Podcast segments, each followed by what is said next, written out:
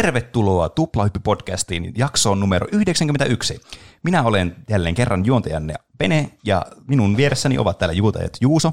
Hei kaikki. Ja juontaja Roope. Hei. Tuplahyppy on meidän viikoittainen podcast, missä me puhutaan elokuvista, peleistä, musiikista ja popkulttuuri-ilmiöistä aina tuolta kahdeksankymmentä-yhdeksänkymmentäluvulta sitten tänne nykypäivään, aina mikä meiltä tuntuu semmoiselta mielekkäältä, monesti tämmöisen nostalgisin kiikarein. Ja tänään, kuten aina ennenkin, meillä on kaksi aihetta. Tänään toinen aihe on Juuson valitsema, kun puhutaan tauon jälkeen Supercellistä. Suomalaisesta peliyhtiöstä, jota on toivottu paljon meille aiheeksi. Niin, kyllä. Näin. Ja sitä ennen kuitenkin Roopen aihe. Nimittäin Roopella on tänään vuorossa. Haluatko itse kertoa, mikä aiheesi on? Mä voin kertoa. Sä teit tuollaisen rumrollin jo. Sen nimi on Prince of Persia. Prince Eli, of Persia? Kyllä. Eli se ihan ensimmäinen, ensimmäinen versio siitä pelistä, tai se ensimmäinen osa siitä pelistä, pelisarjasta. Mm. Se kahdeksankymmentäyhdeksän ilmestynyt. Mä halusin, Prince of Persia on semmoinen peli, mitä mä oon pelannut vissiin useampaakin niistä, mutta mä en oikein tiennyt, miten mä, että otanko mä yhden pelin vai kaikki pelit aiheeksi, niin mä päätin, että mä otan yhden pelin, koska tuntuu, että tästäkin on tarpeeksi sanottavaa, mutta sitä pitää ainakin ottaa myös jossain vaiheessa se Sands of Time, koska sitä mä oon myös niin. pelannut. Meillä oli Xboxille, se oli hauska peli. Ja on. Se on joku, mitä kaikki pitää maailman yhtenä parhaista peleistä tai jotain. Oli se vissiin aika, aika suosittu peli. Se on aina vaikea, kun puhuu jostain pelisarjasta, mistä tykkää. Niin sitten just, että puhuuko sitä sarjasta vai puhuuko yksittäistä pelistä sitten. Mm. Pitää tehdä niin kuin mä teen Kingdom Heartsia, silloin joskus sitä kaikki pelit läpi niin. yhdessä jaksossa. Dominoida koko aihe. niin. niin. No elikkä tämä on tämmöinen, moni varmaan muistaakin minkälainen peli tämä on. Virallinen määritelmä taitaa olla Cinematic Platformer, eli Aha. tämmöinen tasohyppelypeli. Sen oli tarkoitus olla enemmän putslekkaampi tasohyppelypeli, mutta sitten siitä ei vissiin tykätty putslekkaampana pelinä, niin sitten ne teki siitä tasohyppelymän tasohyppelyn. Hmm. Mitä se sitten ikinä tarkoittaakaan. Siinä olisi vissiin alun perin ollut jotakin pulmia enemmän, mutta nykyään se on, tai nykyään, lopulta siitä tuli semmoista, että juoksemista ja hyppäämistä vähän niin kuin, että tuonne varmaan pitää mennä ja sitten sinne mennään. Hmm. Joskus pitää astua laatalle, että se avaa oven. Kyllä, siinä on, se, niin, siinä on se ongelma, mikä pitää ratkaista. Tämä julkaistiin, arvaatteko mille tämä julkaistiin? Joo, sille, mä järjestän tämmöisiä tietokilpailuja tässä välissä. Se saa pisteen, joka arvaa lähemmäs. Sille M S-DOSille. Niin, sitä mäkin veikkasin. Myös sille, mutta tämä alun perin julkaistiin Apple kakkoselle. Oho. Se oli kahdeksankymmentäyhdeksän vissiin niin kuin aivan elinkaarensa lopussa tuo kone, että siksi se ei menestynyt kaupallisesti yhtään silloin julkaisunsa aikaan tämä peli. Aivan. Kriitikot tykkäsi vissiin, mutta se ei, ei myynyt kovin hyvin, koska kukaan ei enää hommannut tuota konetta mitään varten. Niin, aivan. Mutta se portattiin sitten myöhemmin kaikille mahdollisille kuuteen M S-DOSille. Ja mä, sitä, sitä mä veikkaan, että mä oon pelannut myös sitä M S-DOS-versiota pienenä. Mulla menee kaikki nuo vanhat tietokoneasiat ihan sekaisin. Niin, musta on jotenkin absurdia, että joku on pelannut jotain Applen tietokonetta kahdeksankymmentäluvulla. Mm. Mm. Tai pelannut Applen asioilla yleensäkään. Ikinä. Paitsi jotain Supercellin pass. En, puhutaanpas niistä myöhemmin. Kyllä mä muistan pelaan niin kaveritten näillä, niillä mäkeillä. Muistatko missä on se semmoinen muovi, semmoinen läpinäkyvä muovi, mikä oli tosi trendikästä silloin jonkun värinen kaksituhattaluvulla. Niin, joo. Niin, niillä pelasi jotakin dinosauruspelejä, mutta ehkä niistä joskus myöhemmin. Mekin taittiin pelata jollakin, jollakin. Meillä oli, iskällä oli mäkkejä aina. Mm. Sitten siellä oli jotakin kummallisia pelejä. Ne ei ollut ikinä niitä samoja pelejä, ei, mitä niin. pelasi kotona jollain P C-versioina. Jep. Mm. No, mutta tämä suunnitteli tämmöinen tyyppi kuin Jordan Mechner, joka vissiin aika itsenäisesti teki valtaosan tästä pelistä. Näin mä ainakin ymmärsin. Ja tämä tyyppi oli mukana myös myöhemmissä Prince of Persiaissa. Mm. Ja se on tehnyt jotakin päiväkirjaa siltä ajalta, kun se teki tätä peliä. Ja nyt se on vissiin Aha. joskus, en muista milloin, mutta julkaissut ne kaikki sen päiväkirjahommat. Että Oho. jos jotakin kiinnostaa, niin voi varmaan lukea, mitä se mietti, kun sitten kiitetään. Aika jännä kyllä. Onko se niinku pelkästään siitä pelin kehityksestä vai myös se yksityiselämästä? Mä en tiedä. Mä veikkaan, että se liittyy eniten siihen peliin niin. kuitenkin. Niin. Varmaan eh. jotakin rippeitä myös yksityiselämästä sidottuna siihen kirjaan sitten Ehkä. mukaan. Tämmöinen, miksi niitä sanotaan, tämmöinen elämänkertatarina. Niin. Minkä maalainen se tyyppi on? En, en mä muuten tiedä. Mulla tulee Jen, Jenkki veikkaisin. niin. Kun mulla tulee Prince of Persiasta Ubisoft mieleen, onko se niitä äh, sarja? Siis ne teki sitten myöhemmin näitä. Okei. Okay. Tämä Jou. oli tämmöinen Broderbund. Mä en tiedä, onko se niinku semmoinen, taas semmoinen, mikä oli siinä Tödössäkin, se ihmekirja ja se on, missä on se viiva. Niin, se halkaisijamerkki. Niin. Musta tuntuu, että me ollaan puhuttu siitä tosi useasti, niin kuin tässä podcastissa. Siitä kirjaimesta. Onko se, kun tuossa Rodeessa on se myös, tai Rödeessä? Niin. Se tulee niin alitajuisesti mieleen. Ehkä. Niin. Se oli tehnyt myös tuota, tämmöisen karateka-pelin. Muistatteko te sen muista? Mun täytyy sanoa, että en kyllä muista. Se oli ennen tätä Prince of Persia. Niin. Että en ihmettele, että se on vielä, vielä niin vanhempi peli kuin tämä. Mm. Se oli aika samanlainen, että siinä karatoitiin ihmisiä, potkittiin vissiin, tuollain kaksi D-nä. Niin voisi ainakin päätellä tuosta nimestä. Ja se oli vissiin kanssa ihan menestynyt peli. Tai sitten se halusi sen jälkeen tehdä jonkun tämmöisen uuden pelin. Ja, ja se, sitä inspiroi Indiana Jonesit ja jotkut Arabian jutut, niin tuhat yksi yötä. Niin, sen kyllä ymmärtää silleen, niin kun ottaa huomioon, että minkälainen tämä on tämä peli. Ja varmaan Aladdin. Sehän on yksi niistä saduista, mitä siinä kirjassa on. Mm. Niin, aivan. Niin, Aladdin sitä leffaa ei ollut tietenkään vielä tullut. Niin, kyllä. Niin nämä kaikki kliseet, mitä tässä on, niin kuin, että siellä on se Jafar, se neuvoantaja, niin sitä ei vielä niin ollut sille yleisessä tietoudessa. Niin, kyllä. Hm. Niin, tästä pääsemmekin tähän kutkuttavaan juoneen, mikä tässä on.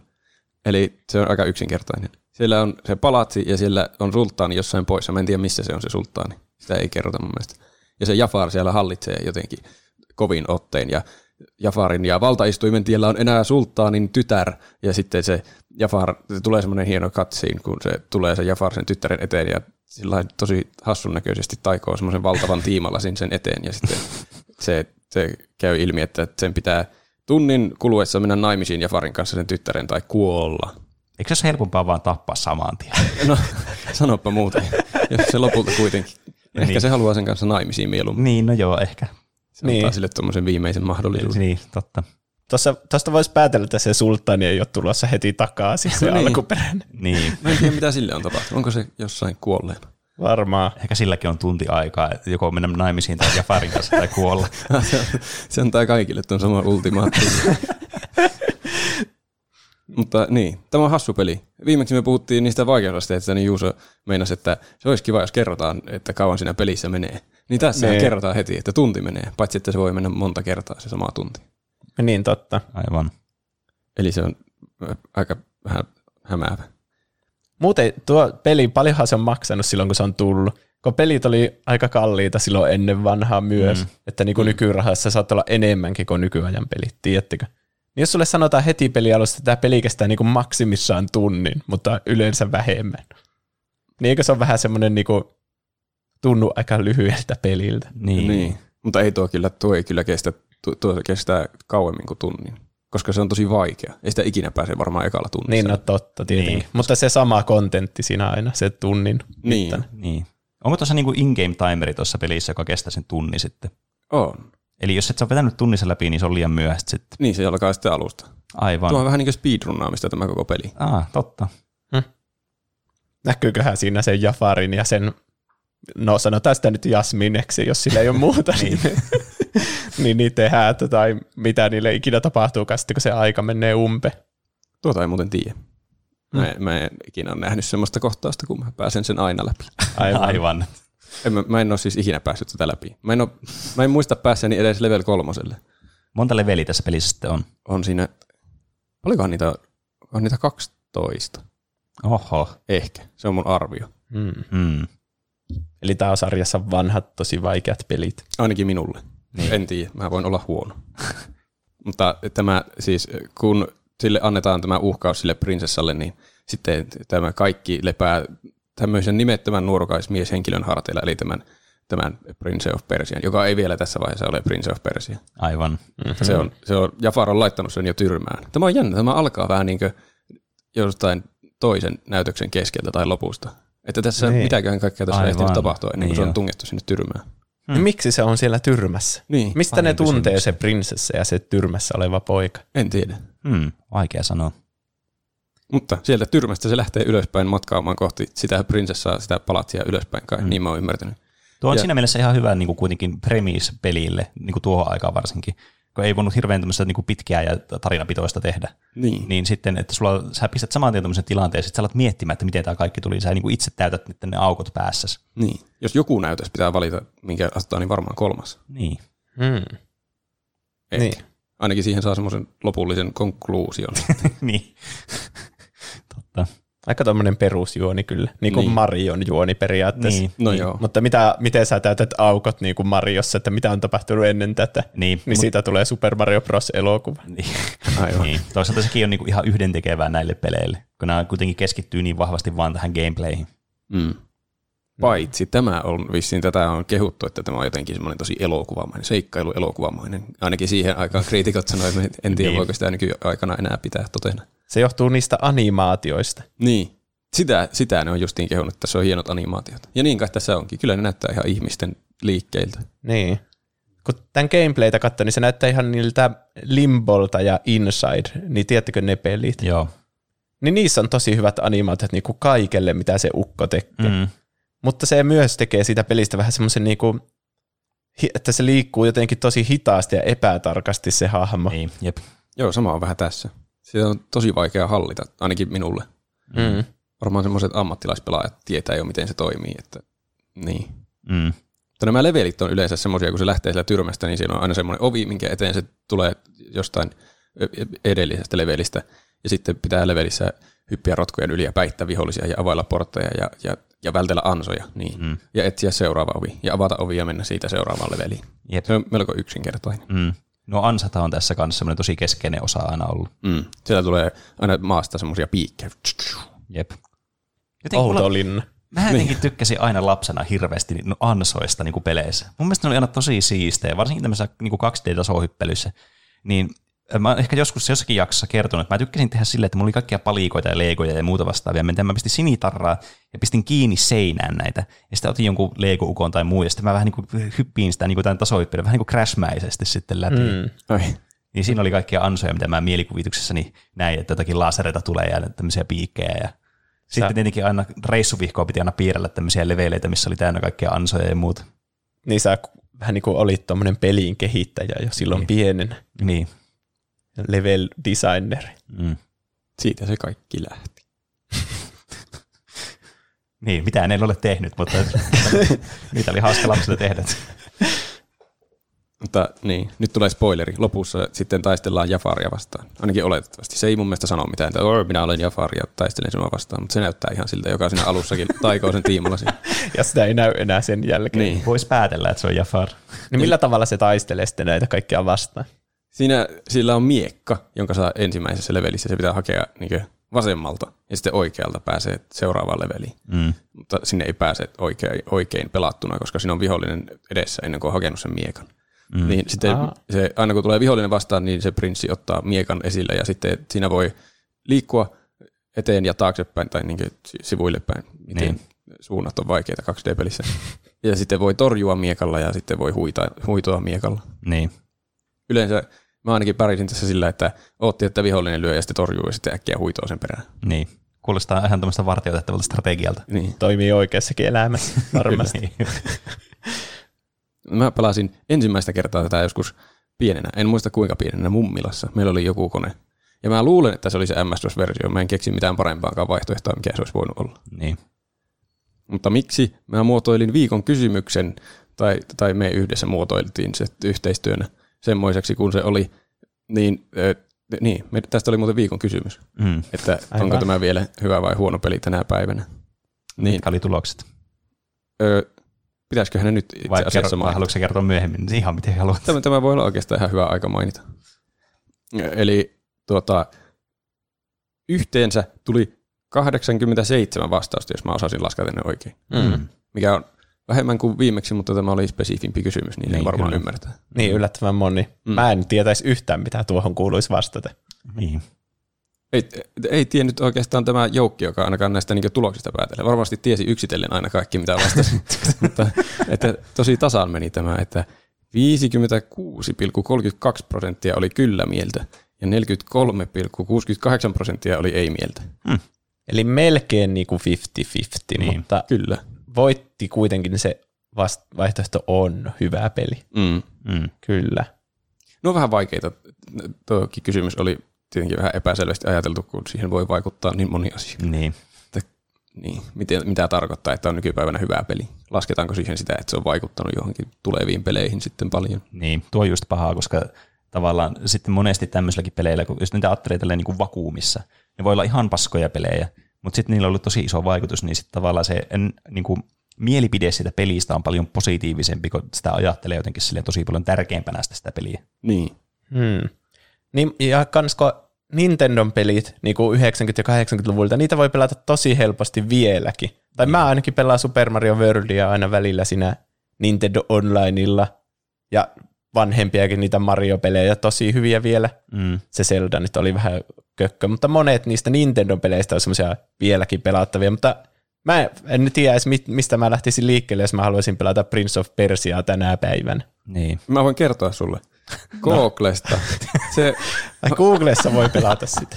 Mä löysin jonkun sivun, mä en tiedä yhtään räjähtääkö mun kone nyt sitten jonkun kuluttua, ajan kuluttua, mutta mä löysin semmoisen sivun, jossa pystyy selaimessa pelaamaan sitä. Ai ja se tuntui kyllä ihan samalta kuin mitä mä muistan, että se olisi tuntunut silloin pienenä. Ei voi tietenkään varmasti sanoa, että onko se portattu havan samalla. Hmm. Kukaan ei huolehdi noista M S-D O S-pelien oikeuksista, että voiko niitä pelata selaimella vai ei. Niin. Onhan se tietysti, mun mielestä on hyvä, että tuommoisia vanhoja pelejä on portattu niin kuin tommosiksi, no ennen niitä portattiin Flash-peleiksi, mutta nykyään on varmaan jotain muuta metodia, kun Flash on niin kuin mennyt jo edes mennyt. Mutta se on hyvä, että niitä on niin kuin olemassa, että niitä pystyy vielä helposti pelaamaan tänäkin päivänä. Silleen niin kuin, hmm, haluanpa tehdä testata jotakin vanhaa peliä, niin sä vaan met ja googlaat ja pelaat. Niin. Mm. On se kyllä mukavaa, että voit olla helposti kokea. Niin. Se helpottaa myös meidän elämää vaan hirveästi, jos me puhutaan jostain vanhasta pelistä. Niin. Nytkin mä oon voinut tuoreilla muistoilla tätä, vielä puida tätä asiaa. Niin, kyllä. Et ole tarvinnut kaivaa vanhaa M S-DOSia tai Apple kakkosta esille niin ja pelata sille. Mutta mitä mä sain selville tästä mun pelikokemuksesta, että tämä on siis tosi vaikea peli. Tai sitten se on nykyajan standardeilla vaan huonosti pelattava peli. Mm. Monentenko leveliin nyt pääsit? Toiseen. mä, mä en kovin kauan sitä koittanut, koska sitten mulla loppuu aika ja kärsivällisyys. Aivan. Tässä ne animaatiot on kyllä hienot tässä. Että varsinkin siihen aikaan, kun tämä tuli, niin ne on ollut varmaan uuu, tuohan hyppää tuolla tavalla tosi ihmismäisesti.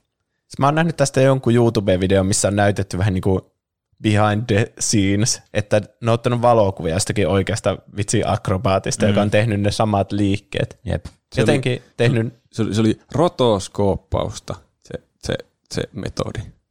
Eli mitä se käytännössä tarkoittaa? Se oli, tuota, se oli vissiin kuvannut niin kuin tämä, tämä Jordan Mechner, muistinko mä sen nimeä oikein? Kyllä, muistin. Niin se oli, se oli kuvannut tuota, perhettä ja ystäviä ja jotain, jotakin elokuvaakin se oli kuvannut. Ja sitten sinne niin kuin elävän näyttelijän päälle voi animoida hahmon, niin sitten siitä tulee jotenkin mahtava animaatio. Sitä käytetään kai animaatioelokuvissa. Hmm. Ainakin on käytetty, en ole varmaan käytetäänkään enää, luulisi. Niin. Hmm. Ja tiesittekö, tiesittekö että, että Star Warsin valomiekat, niiden alkuperäiset Star Warsin valomiekat on tehty tuolla rotoscoping-jutulla?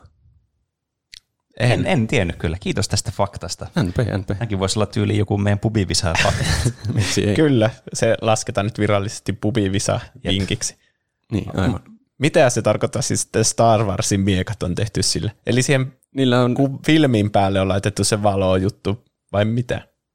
Mä oon ymmärtänyt sitä tämän verran, että niillä on jotkut tikut kädessä niin kuin miekkoina niillä näyttelijöillä. Mm. Ja sitten siihen niin kuin jokaiseen freimiin piirretään siihen, missä se tikku on, niin semmoinen joku viiva. Ja sitten siitä tehdään se ihme valoefekti. Niin, aivan. Ja niin. Sitten se lopullisessa tuotoksessa näyttää miekalta. Kuulostaa järkevältä. Kyllä. Ja sitten tässä pelissä tietenkin pikseleillä piirretään siihen näyttelijän päälle ne pikselit ja sitten se siirretään sinne peliin vai? Niin kai. Hmm. Hmm. Mutta niin, niistä tuli hienoja animaatioita. No, mutta niissä kyllä kestää ihan tosi kauan niissä kaikissa animaatioissa. Että hyppyanimaatiokin tuntuu, että se kestää monta sekuntia. Niin. Kun niin kuin Mario, kun sillä hyppää, niin se vaan niin kuin vaihtaa suoraan asentoa ja sille purip, niin. Ja kun pomppaa ilma. Mutta sitten oikeassa elämässä, ethän sä vaan, niin kuin, jos sä hyppäät, niin vaan niin kuin lähde silleen niin kuin rakettivasinkoa niin. Maasta. Pitää ottaa vauhtiakin, niin. Tai siis ponnistaa. Se, se on tuo semmoinen asia, mitä niinku peleissä, mä, mä tykkään siitä, että ne on hyviä nämä animaatiot, mutta just sitten tämmöisissä, varsinkin vanhemmissa peleissä, niin monesti tarkoitti sitä, että nämä myös nämä liikkeet muuttuu epäsulavimmiksi sitten, tämä gameplay muuttuu jotenkin tönkömmäksi ja semmoiseksi, niin. äh, se, se ei tunnu niin hyvältä kuin se, että sä instana pystyt liikkuu suunnasta toiseen Mariolla vaikka. Kyllä, sille niin. Hyppäät, niin se lähtee samaan tien hyppäämään. Se tuntuu semmoista mukavalta jämäkältä sitten se kontrolli. Mutta sitten, jos ne kestää hirveän pitkään jostakin asioita, mitä sä teet, niin mulla jotenkin vähän alkaa sillä, se tuntuu jotenkin niin kuin ärsyttävältä jollakin tasolla. Niin se tuntuu. Mulla niin nykypäivän esimerkki, mulla tuli mieleen niin tästä nyt, kun mä aloin ränttämään, niin, niin, tuli mieleen, kun pelasin tätä äh, P U B G:ia, eli mikä PlayerUnknown's Battlegrounds. Aivan. Niin tämä Battle Royale-peli, niin siinä nämä liikkeet on niinku tehty tosi semmoisiksi niinku N S-realistiseksi, että ne on tämmöisiä pitkiä nämä liiket, ja hyppääminen on hidasta, ja liikkuminen on hidasta, ja kaikki on hidasta, ja peli kestää neljäkymmentä minuuttia, kun sä luuttaa, että tämä peli on hidas. Niin, kuulostaa, että sä et tykkää tästä pelistä. niin, niin, se tuntuu niin, tietenkin siihen tottuu, mutta sitten kun pelas vaikka C S sen jälkeen, se oli ihan käsittää, että pysty pelaamaan sitä niinku pubkia enää, kun se on niin hirveän hidas tempoinen ja semmoinen uh, se ei tunnu kivalta sen takia. Sitten se tuntuu lagiiselta, kun se peli on muutenkin lagiinen. Niin se niinku vielä enhänssää entisestään sitä. Niin se tavallaan lisää sitä ärsytystä siinä, että jos kontrollit ei tunnu napakoilta, niin se niinku alkaa tuntumaan siltä, että kaikki niinku jotenkin lagaa perässä, kun sä teet jotain. Niin. Mm.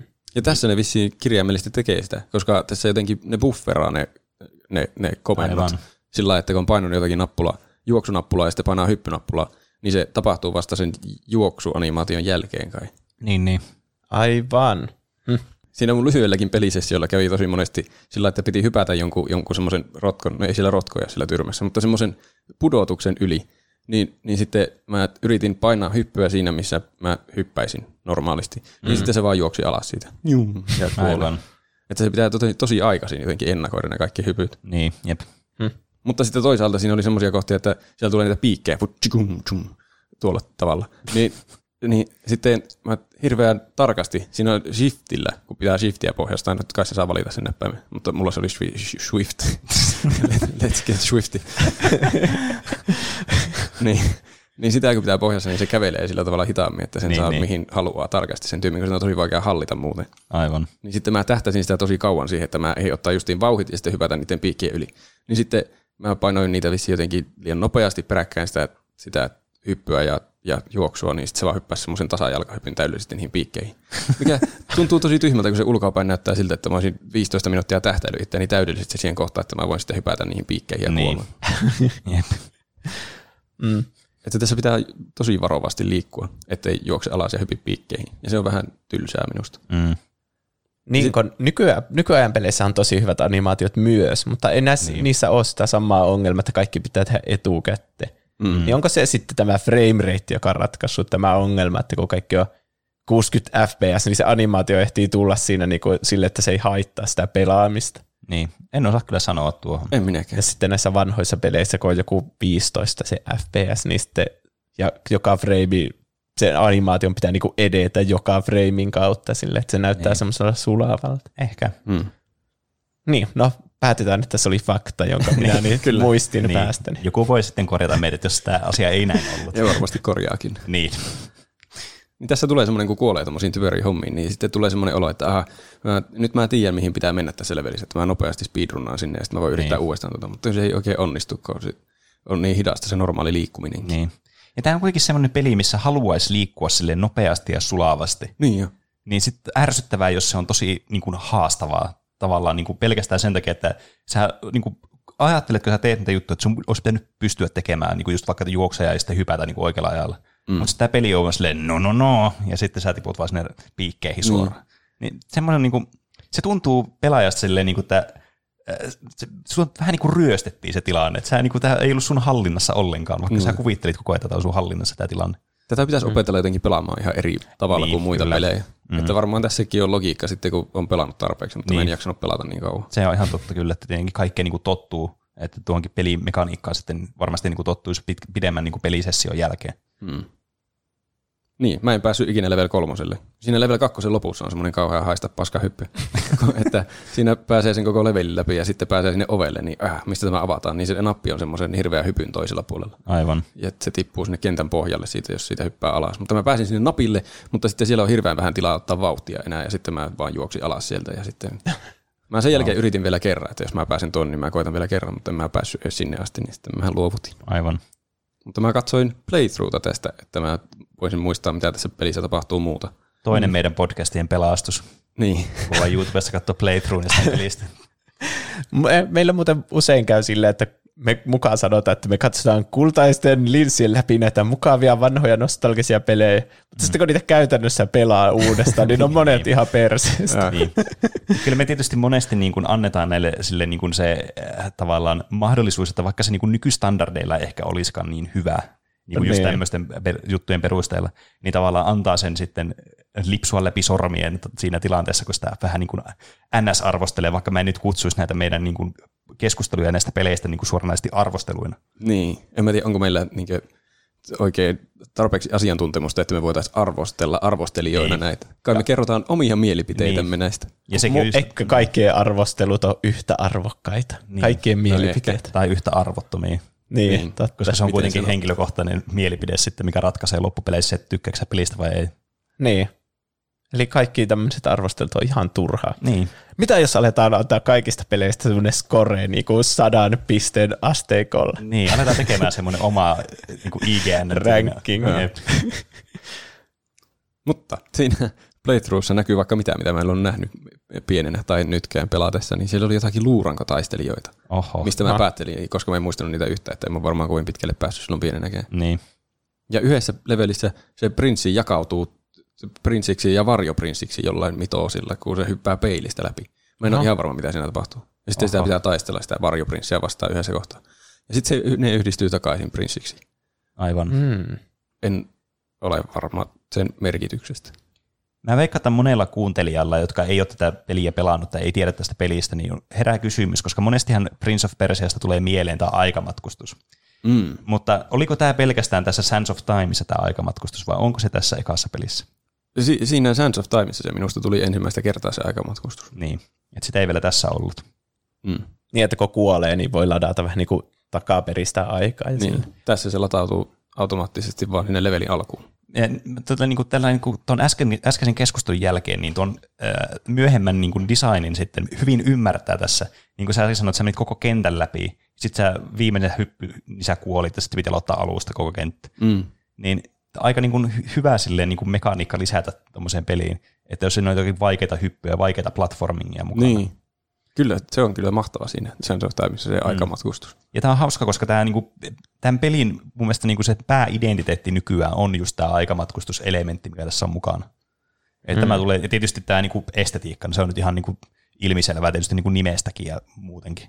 Mm. Mutta tämä niinku aikamatkustus on niinku jotenkin semmoinen asia, mikä varmasti monella tulee mieleen Prince of Persiasta niinku ekana. Niin, niin tässä sitten käy ilmi, että näin ei tietystikään ole. Niin. Tämä vaan pakottaa matkustamaan ajassa tosi pitkälle taaksepäin sitten, kun niin kuolee. Ja niin, periaatteessa kaikissa peleissä on sitten aikamatkustus. Niin, paitsi Death Strandingissa, koska jos sä kuolet, niin sä herät niinku tarinankin puolesta henki. Sulla vaan kaikki kamat menee paskaksi. Aivan. Ja. Paitsi tietenkin, jos savettaa ja lattaa niitä vanhempia tallennuksia. Sehän on tietenkin kaikissa peleissä kanssa. Jep. Tässäkin vissiin on joku savetustoiminto, mistä mä en ollut ikinä tiennyt. Eikä vissiin moni muukaan ole tiennyt. Ai. Mutta, se, mutta siis... Siinä, mä en oikein tiedä, miten se toimii. Kai se sitten tallentaa sen ajan, mitä on mennyt siihen mennessä. Että sitten jos sen jälkeen menee aivan perseelleen kaikki, niin voi aloittaa siitä taas uudestaan. Niin, luulisi. Niin kannassa savetukset oikeastaan yleensä toimii. Niin, yleensä se tallentaa se sun edistyksen siihen mennessä. Niin. Tämä on hassu peli, kun tämä on tämmöinen siis speedruni itsessäänkin. Että jos menee ajasta yli, niin sitä pitää aloittaa vaan alusta ja koittaa uudestaan, että pääsee siihen tavoittelemaansa aikaan. Mm. Ja mä katsoin tästä itse asiassa speedrunin. Tehän toinen tietokilpailukysymys. Arvatkaa, mikä on maailman ennätys.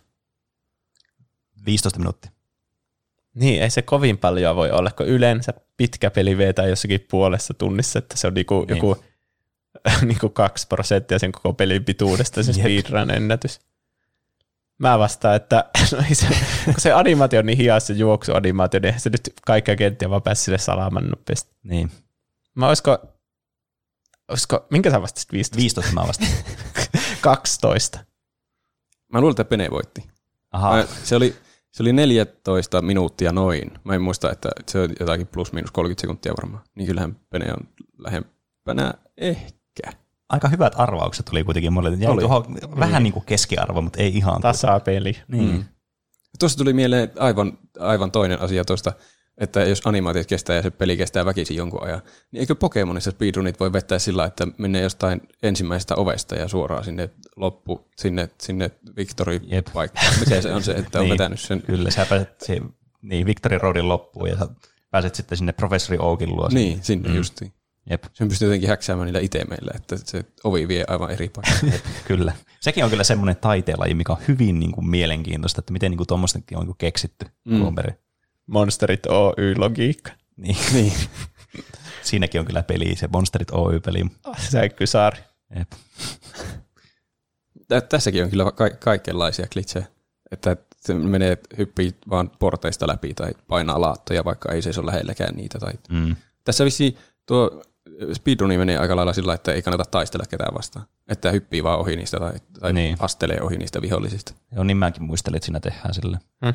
En, ensimmäisen kentänkin voi vaan skipata kokonaan, kun siellä vasemmalla päin on se miekka, minkä hakkee, mutta sitten jos ei haekaan, niin voi hypätä vaan siitä vihollisesta ohi, joka siinä oikealla puolella estää sen menon sinne niin. loppuovelle. Ja sitten kun menee siitä ovesta, niin se peli on vaan sillä, että joo, olet kentässä kaksi, sinulla on varmaan se miekka, että siinä on miekka. Niin, no siis onhan tuo ihan luonnollista sille, että miksi sä nyt ottaisit huomioon tilannetta, missä sulla ei olisi sitä miekkaa niin. tavallaan koko ajan. Niin samahan sun on vaan aina spavnata niihin myöhempiin leveille miekan kanssa. Mm. Eli tosta voi vetää silleen niin kuin ilman väkivaltaa ton koko pelin läpi. Niin, kyllä. Aivan. Tämä, tämä sanon tämän runaajakin, mä katsoin jotakin semmoista Games Done Quick-hommaa. Niin. Niin sekin sanoi, että tämä on tosi vaikea peli, että kaikkien liikkeiden pitää olla hirveän tarkkoja ja mm. tarkoituksenmukaisia. Että pitää suunnitella hirveänä semmoisia pientäkin liikettä. Niin. Mä muuten mietin, tuli tuosta mieleen, kun tässä on tämä aikarajoitus tässä pelissä, ja sitten sä taistelet lopussa tätä Jafaria vastaan. Mitä, jos sulla loppu, voiko sulla loppua aika silleen, että kesken jonkun kentän tai kesken taisteluun, vaikka jos sä oot vaikka siinä vikakentässä? Että jos sulla on vaikka minuutti aikaa, ja sit sä et minuutissa voita sitä Jafaria, niin häviäksä sen peliin? Mä en muuten tiedä vastausta tuohon. Vai pitääkö sun niinku päästä vaan sinne viimeiseen tasoon siinä tunnissa? Olisi hauska, jos siinä lopussa tapetaan se Jafar sillä miekalla, vai mitä? Joo. Niin mitä jos se aika loppuu ja sä oot jo tappanut sen? Niin eihän se sitten voi mennä naimisiin sen Jasminen niin. kanssa, kun se on kuollut.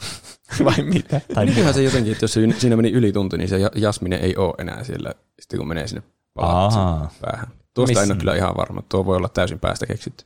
Okei. Okay. No tuossakin niinku järkeä, että sä oot bad endingin sitten. Niin. Mikä, mitä, minne se on mennyt? No se on, ehkä se on taikunut se, että se... Se, se tiimalasikaan ei ole siellä, se on lähtenyt sen tiimalasin mukana, se on niin. tunti ehtinyt kulua. Siinä on tapahtunut joku imploosio, se on imeytynyt jonnekin mustaa aukkoon. Niin, niin onhan se, en mä tiedä, tämän pelin lorea, onko se joku taikuri niin kuin siinä Aladdinissa. Niin, kyllä kai se jotakin osaa taikoa. Ehkä. Ainakin se taikoo semmoisen tiimalasin siinä. Niin. Voisi kuvitella. Se osaa myös taikoa sen siis pois. Niin, niin kai. Jos ei sitten vetänyt jostain tatkusta sitä. Se oli ihmisen kokonaan se tiimalasi. Niin, vaan se voinut, että tiimalasi on myös tippunut sen, ja, sen Jasminen päälle, se on vasta plörttääntynyt siihen lattialle. Ai se on itsekseen se Jasminen jotakin tunaroinut sen tiimalasin kanssa. niin. Tai ehkä se on niin kuin Simsissä tämä timantti on aina nyt simeen päälle, niin ehkä tämä tiimalasi on koko ajan tämän Jasminin päälle, sitten kun tämä menee loppuun, niin se tippuu sen päälle ja se liiskaa sen. Ehkä. Mä kuolen. Mutta tässä on tullut hirveän negatiivinen fiilis ehkä tästä pelistä, mutta tässä on paljon hyvääkin. Et, esim. esim. Tämähän oli todella menestyksekäs peli silloin, kun se tuli, ja kriitikot arvostivat. Ensin ei ollut kaupallisesti menestynyt siellä Jenkeissä, mutta sitten kun se portattiin muille ja sitä myytiin Euroopassa ja Japanissa, niin se vissiin menestyi kaupallisestikin. Sitä myytiin lopulta yli kaksi miljoonaa kappaletta. Tuo, tuo se kuulostaa aika vähältä. Mutta toisaalta, kun sitä alkaa, jos sitä miettii tuohon aikaan, niin se on varmasti ollut tosi paljon silloin. No niin.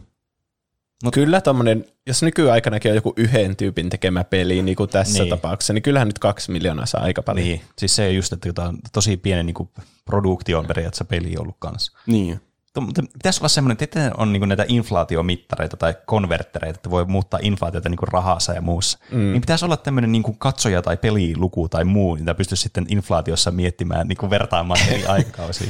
Että niin. paljon tuo kaksi miljoonaa tuohon aikaan, niin meinaisi niin nykypäivänä, jos joku peli tulisi. Olisi kyllä käteen. Ai niin kuin, että ottaako se huomioon, että peli on paljon suositumpia niin. kuin ennen. Siinä on jollekin mm. joku kiva ohjelmointiprokkis. Tehkääpä joku semmoinen. Mä itse en jaksa alkaa vääntää, mulla on muutenkin tekemistä. No niin, mikä siinä? Se oli hyvä myyntipuoli. Se ehkäpä juu, minä en jaksa. Ajattelin olla rehellinen. Tämä on inspiroinut myös muita paljon platformer-pelejä, niin kuin voi olettaakin. Tämmöisiä esimerkiksi kuin Another World, Flashback, Tomb Raider. Tuo viimeinen vasta sanoo minulle jotakin. Mm. Mitähän se on inspiroinut siinä, että hypitään ja voi kuolla piikkeihin tosi helposti. Niin kai. Varmaan tämmöistä äh, niin kuin seikkailu-platformer-ansoja ja tämmöistä, niin kuin, onhan siinäkin tämmöisiä putseletyylisiä elementtejä mukana paljon. Ja sinemaattisuutta. Niin kyllä. Ne on ainakin tosi samanlaisia, ne Tomb Raider-pelit ja sitten se Prince of Persia kolme D. Muistatko te sen peli? En muista. Se tuli P C:lle joskus, sitäkin mä oon pelannut jotakin, ainakin mä muistan sen alun siitä. Se oli aivan omituinen peli. Mä muistan vaan pelannut niitä Tomb Raideria niin joskus pienenä tietokoneella, ja se oli tosi vaikea peli mulle. Mä en päässyt sitä tutoriaalipaikasta pois, missä on tää, ollaan tämmöisessä kartanossa. Hmm. Onko pienenä kaikki pelit vaan ollut tosi vaikeita? No varmaankin. Veikkaisin. Tämä on myös inspiroinut tämmöistä yhdeksänkymmentäviisi vuonna ilmestynyttä Zorraa, joka tuli M S-DOSille. Joka on siis, se näytti, mä katsoin jotakin videoa siitä, se oli ihan sama peli kuin tuo Prince of Persia. Wow. Se, se oli täysin samat mekaniikat, mutta se näyttää vaan huonommalta. Se video oli mahtava, se kuvasti mun kokemusta tuosta Prince of Persiasta, koska se siinä heti alussa siinä oli, se oli semmoisella pienellä tasolla. Ja se steppaili sinne jonkun tunnin, että se hyppäisi siitä hyvin. Ja sitten kun se oli saanut itse täydelliseen paikkaan, niin se vaan juoksi alas siitä tasolta. Putosi semmoisen aivan ikuisuuden ja näytti, että se käänteli semmoiset jotkut putslepalaset ihan väärin suuntiin vielä siinä matkalla. Ja se kuoli lopulta sinne alas. Tuolta minusta tuntui aina Prince of Persia pelatessa nyt tässä, kun mä koitin sitä uudestaan. Wow. Mutta tästä on tullut jatko-osia myös. Tämä on inspiroinut myös jatko-osia. Että on tämä varmasti ollut hyvä peli, koska tämä on tehty mm. niin monta kuitenkin sitten sen jälkeen. Kyllä. kaksituhattakahdeksan on tullut remake vissiin tästä, joka on kuitenkin ihan erilainen. Mutta se on, sen nimi on Prince of Persia Classic, niin kai se on vähän niin kuin sama peli. Mutta se on kolme D-versio ja siinä voi hyppiä seinistä ja niin. Miekkailu on vissi jotenkin parempi. Mä en itse pelannut sitä ikinä. Musta tuntuu, että tämä on niinku ehkä tutumpi mulle. Mä oon mielestäni tästä niinku nähnyt kyllä niinku pelivideoa huomattavasti enemmän kuin tästä aikaisemmasta. Ja. ja mä tätä oon pelannut kyllä itse, mutta tota, niin, niinku, siis tämä kolme D-mäisyys mulla tulee kans tästä kyllä mieleen. Mä muistan jonkun tämmöisen kolme D-peliin, joka ei ollut sitten tämä Prince of Persia kolme D. Musta aivan. Tuntuu. No, milloin se, se, modernimman näköinen. Milloin se tuli se Sands of Time sitten? Ai tuo on muuten hyvä kysymys. Pitääkö tämä käydä googlettaa? Googlapa. Prince of Persia, Sands of Time on ilmestynyt kahdeskymmeneskahdeksas oktoberia, hetkinen, mikä se on suomeksi? Lokakuuta. Lokakuuta, kaksituhattakolme. Aivan. kaksituhattakolme, joo. Eli se oli ennen tätä remakea sitten. Mm. Oli. Niin. Onkohan näissä joku juoni, joka jatkuu silleen niin kuin eteenpäin siinä?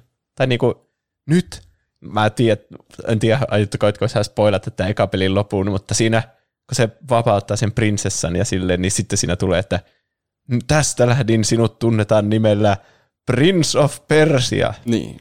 Mm. Niin, niin sitten, onkohan sitten se sama, joka jatkaa sitten Prince of Persia kakkosessa ja se juoti niin, niin kuin eteen. Mun mielestä se kakkonen ainakin jatkuu. Se on tästä niin kuin ykkösestä suoraan. Se oli aika samanlainen peli, semmoinen kaksi D-platformer kanssa. Mm, Jaffarin paluu. Ja, Jaffar vissiin palaa. Mun mielestä se Jaffar taikoo tässä. Tuo... Onkohan siinä Jaffar? Kyllä mä luulen. Ei kukaan muukaan siinä ole. Hartwallin Jaffar. Mutta se taikoo tästä jotenkin semmoisen, että sitä ei tunnista kukaan, että se on taas tommoinen nimetön kerjäläinen, joka taas hyppii siellä. Se ei voi olla se prinssi, joka... Niin, se vaihtaa sen ulkonäön lopullisesti. Niin. Sitten lopussa tulee taas, tästä lähtien sinut niin. tunnetaan Prince of Persian. Päiväni murmelina. niin. M- niin.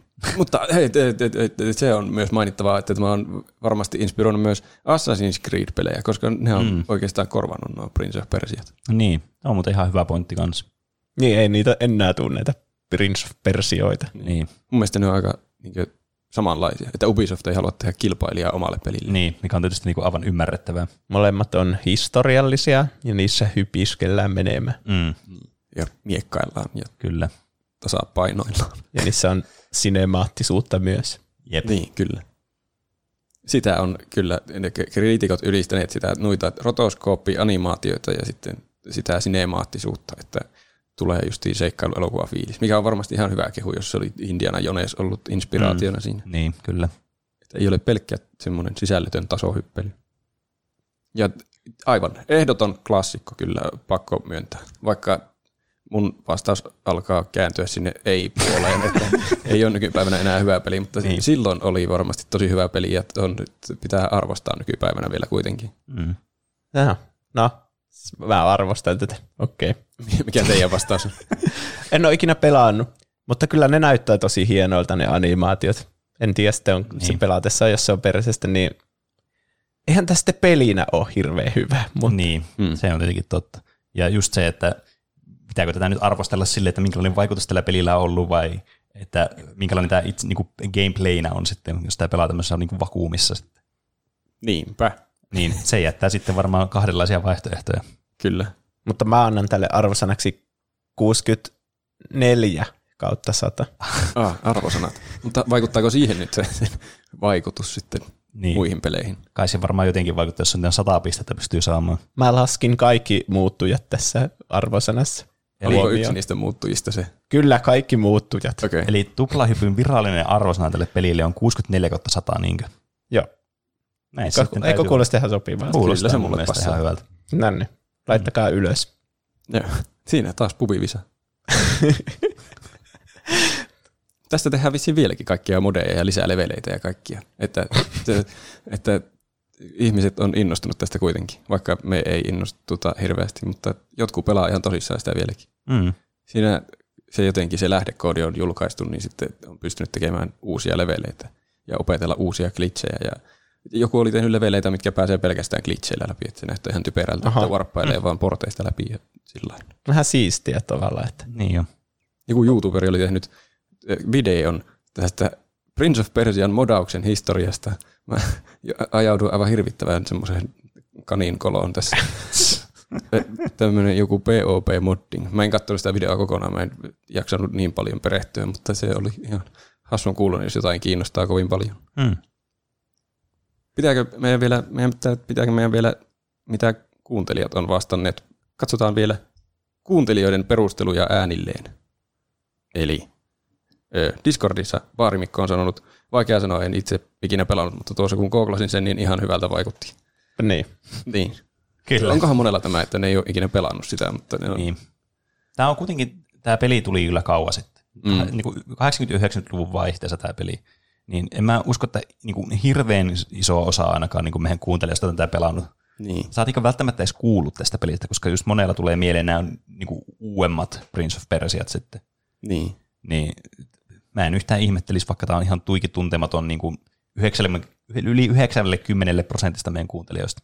Voi olla. On tää ainakin yleissivistävää nyt varmasti tämä. Niin, kyllä. No, toivottavasti. Olisikohan meidän pitää laittaa tuon viikon kysymyksen linkki siihen. siihen sivuun, mistä sitä pystyy pelaamaan. Muutkin saa itse tuohon mekanismit koneisiinsa. Mm, ehkä.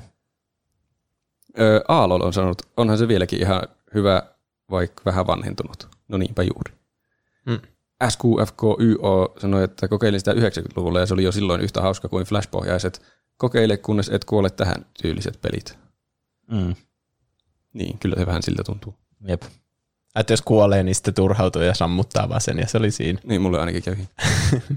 Tarpeeksi monta kertaa kuolin samalla lailla typerästi, niin sitten mä en jaksanut enää. Parempi mm. katsoa video siitä, kuin joku muu pelaa. Jep. Mm. Twitterissä oli Pappa Paradox sanonut, että en ole vieläkään päässyt läpi, vaikka ensikokeilusta on aikaa jo vuosikymmeniä. En minäkään. Niin. Se, voin yhtyä tuohon. Ja tuli vielä ö, muualta viestejä. En ole ikinä pelannut Prince of Persiaani, mutta mitä olen nähnyt, niin näyttää ihan okolta. Ja mm. tässä pitää miettiä peliä aikansa tuotoksena. Onhan peli auttamatta mekaniikalta ja ulkoasultaan vanhentunut, mutta aikansa pelinä se on varsin mainio. Kuitenkin jos peliä ei aikanaan pelannut, niin nykyään siihen voi olla hankala päästä sisälle. Mä lisäisin sanan tuonne, mm. koska pelit ovat muuttuneet niin paljon. Mielestäni peli on kuitenkin hyvä peli edelleen, kunhan vain laittaa nostalgialasit päähän. Niin. Tuo oli oikeastaan aika hyvä kiteyttävä kommentti tähän koko juttu. Niin. niin, eli se oli hyvä silloin, kun se tuli, mutta nykyään pitää miettiä se aikansa kontekstissa. Niin. Pitää muistaa laittaa nostalgialasit päähän. Se on vähän tuommoisissa peleissä, että niistä pitää nauttia sillä tavalla, että sä nautit niistä eri tavalla kuin normaalisti peleistä. Niin. Että sun, sun on pakko nauttia jollakin niin kuin, tämmöisellä niin kuin nostalgia-arvolla sitä. Tai jos sä katsot jonkun klassikkoelokuvan, niin sun on pakko tykätä, koska se on klassikko. Mm.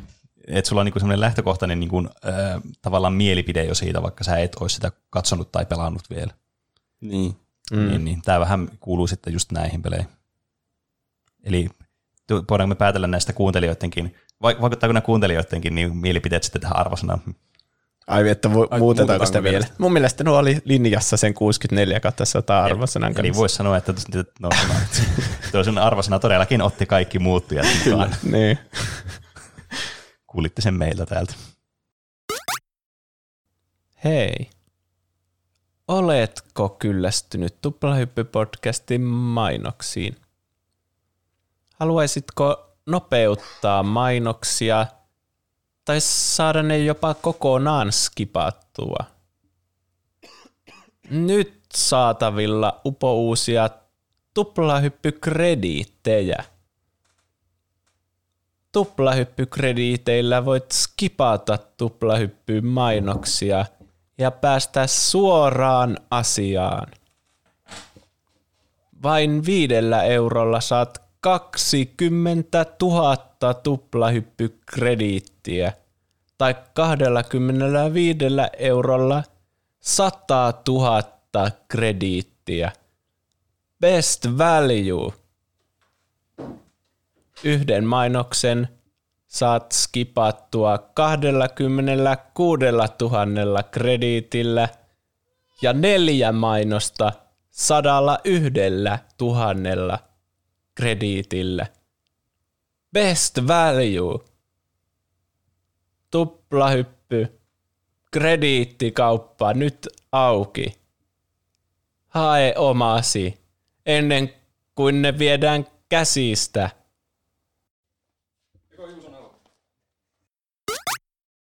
Noin, palasimme tauolta jälleen. Hei taas. Tuota, Hei tuolta Persian prinssistä pääsemme nyt Suomen peliyhtiöön. Oliko se hyvä? No aika kirjaimellinen aasinsilta, että siinä ei, siinä ei ollut niinku sitä yhtenevää tekijää sille. Siinä oli valtioita, josta toinen ei todella ole enää valtio.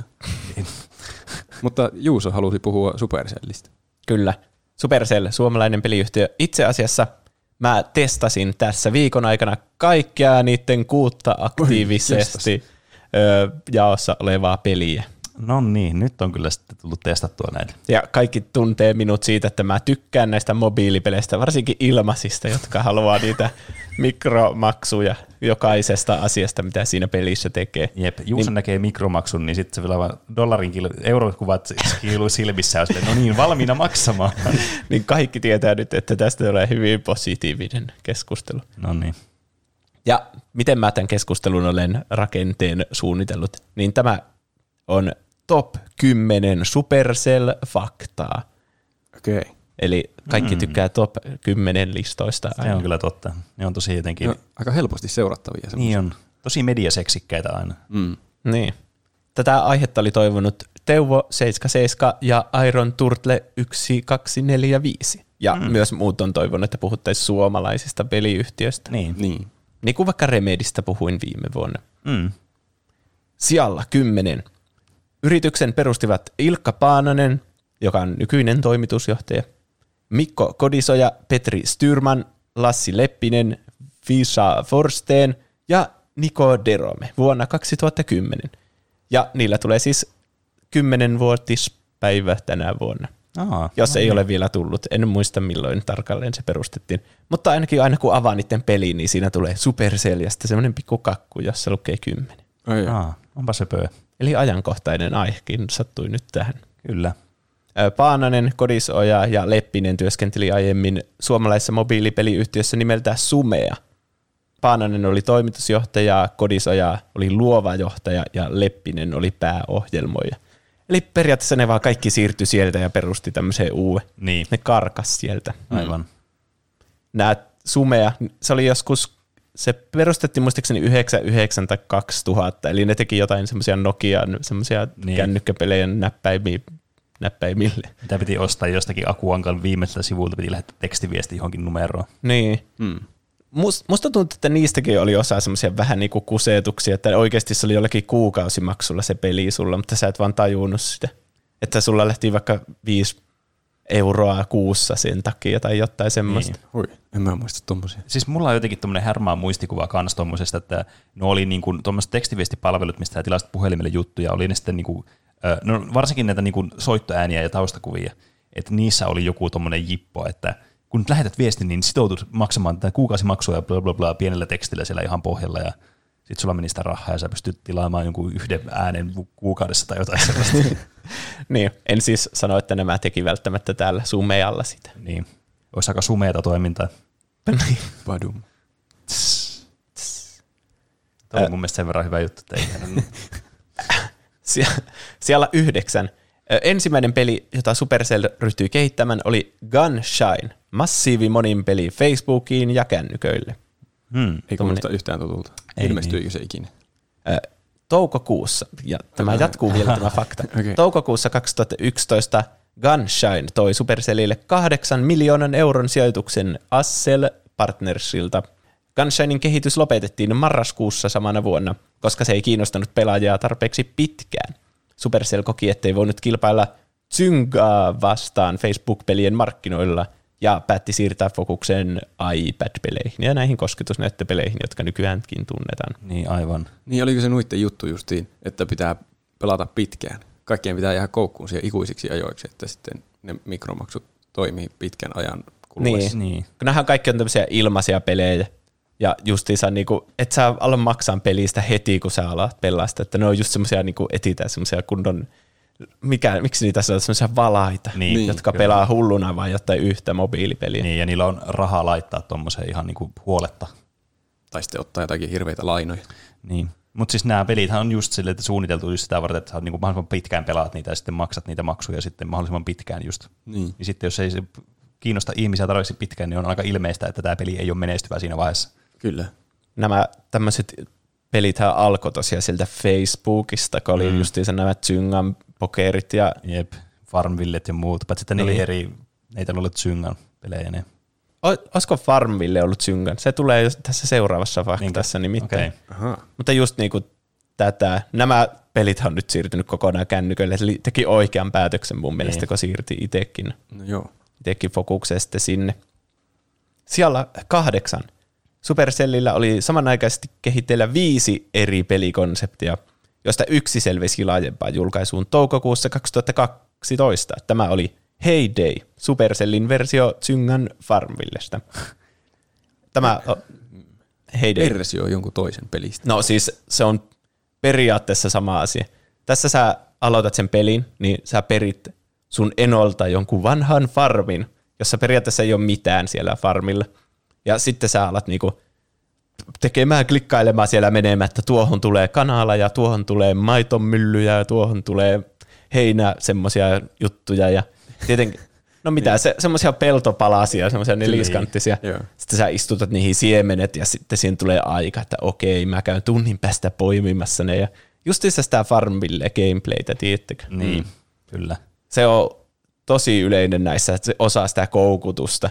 Että sulla on joku aika siellä, niin sitten niin, sä voit niinku tehdä kaiken, mitä sä pystyt sillä hetkellä, ja sitten tulemaan vaikka tunnin päästä tai seuraavana päivänä sitten tekemään, poimimaan ne, ja sitten saada ne kaikki, kuinka ne heinäpartikkelit silleen psur, psur, psur, ilmestyy sieltä pois niin kuin sieltä sun pellolta ja niin täyttyy sinne sun myllyyn silleen niin, tsin, tsin, tsin, ja sitten kuuluu semmoinen niin kuin kasinoääni, semmoinen niin. pring, pring. Jääpi ja numerot kasvaa. Ja mieli hyvää. Niin, siis tämä peli varsinkin oli ihan täynnä semmoista koko ajan.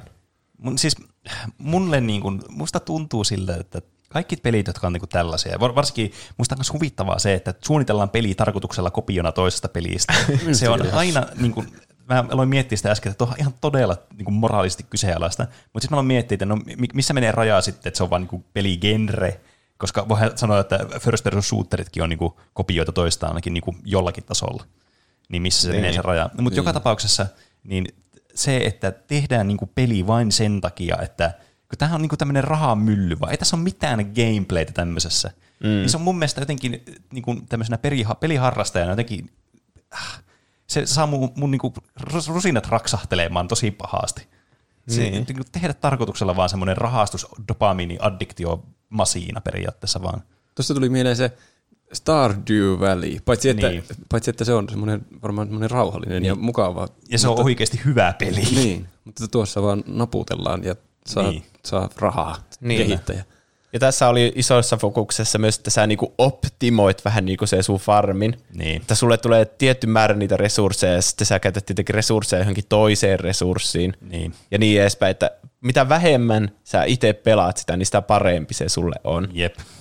Ja sitten tässä oli semmoinen pelin sisäinen ekonomia, tai on vieläkin siis, että mm. sä pystyt ostamaan muilta pelaajilta jotain tiettyjä resursseja, itse vaikka keskittyä johonkin tiettyyn ja myyä sitä muille. Niin, aivan. Nämä tietenkin tapahtuu tämmöisillä kultakolikoilla, mutta sitten siellä on semmoinen toinen resurssi, semmoiset timantit. Ja ne timantit ah. on niitä maksullisia resursseja, joo. tai maksullista rahaa yksikköä. Ja sitten sen huomaa heti siinä, että kun sä istutat vaikka niitä vehnäsiemeniä sinne pellolle, niin sitten siihen tulee semmoinen laita heinät heti valmiiksi klikkaamalla tästä, ja sitten niin. siinä on se timantin kuva.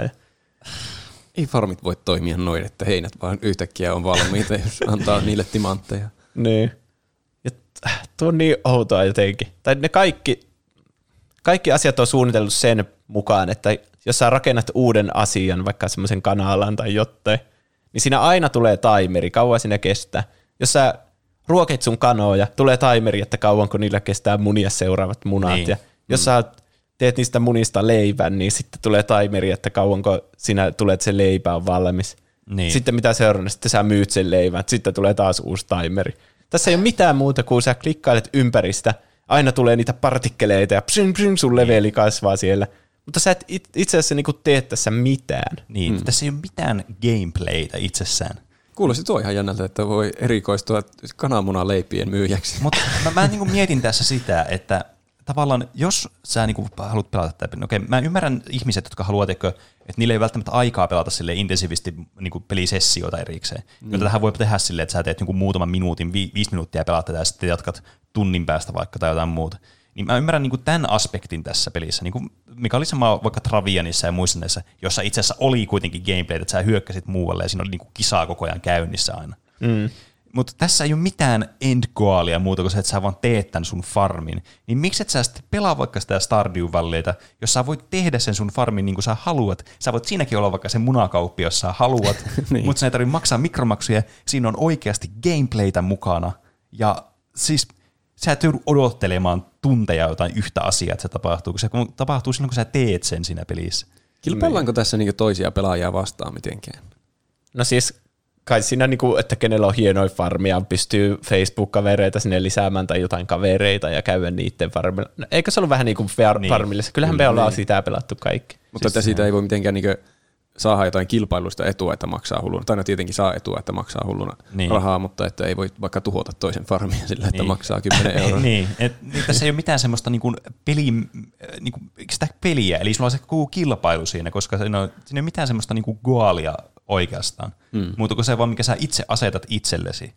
Niin. Mikä tietysti niin kuin joissakin peleissä toimii, mutta se on semmoinen, että se ei niin kuin itsessään tuo mitään. Tässä niin kuin luotetaan siihen, että ihmisillä tulee addiktio vaan tehdä näitä niin. juttuja, ja sitten luo itselleen se kuoli, että haa, mä haluan näyttää vaan, että mulla on hienompi farmi kuin kaverilla. Niin, kun mä mietin sitä, kun tässä avaa sen timanttikaupan, niin olisiko ollut, että sata kymmenen euroa oli isoin kasa, minkä voi sitä kerralla timantteja. Niin. Ja siinä lukee jotain best value ja kaikkea tämmöistä. Niin, totta kai. Totta kai. Okei, jos sä ostat ne timantit ja käytät niitä siinä samalla, kun sä pelat, että okei, kaikki kasvaa itsestään ja niin kuin tiedätkö salaman nopeasti ja sitten saat, että sun leveli etenee nopeasti ja niin. nopeasti. Mm-hmm. Sitten kun sä oot käyttänyt, niin mitä sitten? Ei sulle niin. tule ikinä semmoista tekstiä, että the end, sun farmi on nyt täydellinen, ei tarvitse enää käyttää rahaa. Sitten niin. vaan tulee, sitten kun sulla loppuu ne sun timantit, niin sitten sä ootat niin. sitä seuraavaa asiaa. Niin. Ihan vaikka sitä sun viiennettä level viitosen kanalaa sitten ootat, niin. että se ei valmistu. Se ei se peli, siitä niin. tulee taas semmoinen hidas versio siitä pelistä, että se, se mitä se oli ennen kuin maksoi sitä sata kymmenen, pitää maksaa toiset sata kymmenen. Niin. Eli tää, niin, tuota mä, että mikä sun pyrkimys on, kun sä niinku alat käyttää tähän rahaa? Niin. Niin sitä mä en ihan ymmärrä. Niin, mun on vaikea niinku nähdä, että miksi sä pelasit tätä peliä, kun sulla on vaihtoehtona pelata jotain peliä, joka on niinku... Niin kuin minimissään saavuttaa tämän saman lopputuloksen tässä, että sä vaikka rakennat se sun farmin nyt esimerkkinä. Mm. Niin miksi sä pelaat tätä, missä olet maksamaan ja odottamaan, ja sulla ei ole mitään niin kuin muuta sisältöä tässä ja semmoista niin kuin, äh, teekö tavoitetta tai muuta vastaavaa. Niin miksi et sä vaan pelaat jotakin peliä, että sä maksat siitä viisi euroa tai kymmenen tai kaksikymmentä, mikä se nyt onkaan se peli, mitä sä pelaat. Ja sitten pelaat sitä ja teet sen samaan niin kuin hieno farmi sinne. Mä syytän tässä niin kuin kännyköitä. Sitä, että kaikki on tottunut siihen, että kännykkäpelit kuuluisi olla ilmaisia. Niin sitten kukaan ei halua oikein maksaa niinku konkreettista vaikka viittä euroa niin. kännykkäpelistä. Kun on helpompi aloittaa tämmöinen ilmainen. Sitten kun sä oot pelannut sitä jo jonkin aikaa, niin sitten niinku käyttää sitä rahaa. Tuo on muuten tosi totta, koska mäkin monesti mietin just jotain ostoksia, mitä mä teen. niin en mä mieti sitä, että mä ostan jonkun pelin tai ostan jonkun asian, mitä mä haluan, tai ruokaa tai vaikka alkoholia, jos mä jossakin baarissa haluan jonkun oluen. Niin en mä mieti sitä, että no voi ei tää maksaa tälleen paljon, mm. mutta mulla menee nyt rahaa tässä. Mutta kännykkäapplikaatiossa mä aina mietin sitä, että no en mä halua maksaa tätä yhdeksänkymmentäyhdeksän senttiä tästä puhelinapplikaatiosta. Niin. Mä en tiedä mikä siinä on, mutta jotenkin sitä ajattelee sille, että se ei ole sen rahan arvoista jollakin tasolla. Niin, vaikka mm. Steamissä hän käyttää rahaa kuitenkin niin. koko ajan. Niin. Jep. En mä tiedä, mutta semmoista se on, mobiilipelimarkkinoilla. Niin. Ehkä tuo jotenkin tosi low maintenance, mitä se on suomeksi? Sillä on tosi helppoa pelata sitä, niin. että jos ei niinkö halua oikeasti pelata, pelata jotain, niin sitten voi vaan naputella noita niin. kanaloita valmistamaan munia. Jos haluaa jotain pientä tekemistä, niin kuin siis mä ymmärrän sen tuossa kyllä. Niin. Että se on niin kuin ainut asia, minkä mä näen tässä, että sä haluat vaan tehdä jotakin puhelimella, mm. kun sulla on vähän aikaa jotain, mm. joku tauko tai muuta. Tuo ei ollut mun myyntipuhe sille, mä vaan oli mun spekulointia, mikä voi ihmisiä niin. kutsua pelaamaan. Niin, mutta koska en mä keksi mitään muuta kuin tuo on just. Niin. Ja sitten niin. se dopamiini, mitä sä saat, kun sä oot käynyt koukkuun tähän peliin. No se. Niin ja sitten kun tämän peli aloittaa, niin tässä on semmoinen variksen peläti, joka kertoo sulle, että tuosta sä teet tuota ja tuosta tuota. Niin sä saat yli kolme level-appia sen tutoriaalin aikana, jossa se vaan sanoo, että klikkaa tuosta. Mm, ja sä et niin. pysty klikata mistään muualta kuin siitä. Niin. Ja sitten sä niinku etenet sitä silleen tutorial läpi, että sä et periaatteessa mitään valintoja, sä vaan klikkailet eteenpäin. Niin. Niin siinä ajassa tulee kolme leveliä silleen, että sä oot tosi hyvä. Just sitä niinku mm. koukuttamista, että nyt mä oon jo näin, mä oon tosi hyvä, mun pitää jatkaa. Niin. No mä oon jo näin pitkällä, ei voi enää lopettaa. Mm. Niin. Pelin äkillinen suosio yllätti yhtiön, eikä palvelinkapasiteetti pysynyt pelaajamäärien mukana. Toinen ongelma oli kananmunien ylitarjonta, joka lamaannutti pelin sisäiset markkinat. Aika spesifinen eli, ongelma. Eli munia tuli liikaa ja sitten niistä sai liikaa rahaa. Ja kyllähän se, se ekonomia sitten tuhoaa, niin, niin. Niiden, piti, niiden piti vähän balansoida sitä, että tulee vähemmän kananmunia. Niin, ymmärrän. Mm. Ongelmista huolimatta peli nousi neljässä kuukaudessa App Storen tuottavimpien pelien joukkoon ja pysyi siellä kaksi ja puoli vuotta. Eli hyvin, hyvin meni. Niin. Kyllä se varmasti tuottaa rahaa. Kyllähän tuo on siis absoluuttinen menestys tietysti. Eihän sitä nyt voi kiistää millään tasolla. Mm. Sijalla seitsemän. Leppinen sekä Bloodhouselta mukaan liittynyt Lasse Louhento halusivat tehdä kosketusnäytöllä helposti pelattavan strategiapelin. Puolen vuoden kehityksen jälkeen syntyi Clash of Clans, joka julkaistiin elokuussa kaksituhattakaksitoista. Eli tässä nyt on sitten sitä travianmaista sitä, että sä niin. lähetät ne sun joukot tuhoamaan jonkun kylän. Niin. niin Et jos äsken tota tuli dissattua tota heideitä paljon, niin tämä sentään, tässä on oikeasti niinku peliä sentään mukana. Et vaikka mm-hmm. tämäkin niinku, tälleen, mulle ainakin face value on tämmöinen samanlainen rahastuspeli, että sulla on tää timereita ja maksat rahaa, että sen ei tarvitse tehdä mitään. Niin tässä sentään sulla on jotakin, niinku, sulla on selkeä joku tämmöinen tavoite, mitä sä teet tässä pelissä, että se on selkeä niinku peliin mukana. Niin. Mä en ole ikinä pelannut tätä. Pelataanko tässä siis ihan niinkö R T S-peliä? No, sä laitat ne sun joukot jonnekin kartalle, alueelle, mikä ei ole merkitty punaisella. Ja sä et sen jälkeen pysty enää ohjata niitä. Että kun sä tiputat ne sun joukot, niin sitten se niinku automaattisesti käy sen taistelun läpi. Niin. Okay. Eli ainut strategia oli mun mielestä se, että sä tiputat ne joukot johonkin kohti, ja sitten ne alkoi automaattisesti niinku käymään sitä karttaa läpi. Niin, kai tässä nyt varmaan on joku, että minkälainen niinku, äh, joukko kokoonpano sulla vaikka on esimerkiksi. Niin, kun ne pitää jotenkin rakentaa itse ne joukot. Niin. Pitääkö oma base rakentaa jotenkin? Joo, no siis samalla lailla kuin tuossa Hay Dayssä, niin sä aina raitat jonkun barbaaritehtaan sinne tulemaan, ja sitten siinä kestää joku tunnin, ja sitten sä laitat joukkoja sieltä tulemaan. Ja... Niin aivan.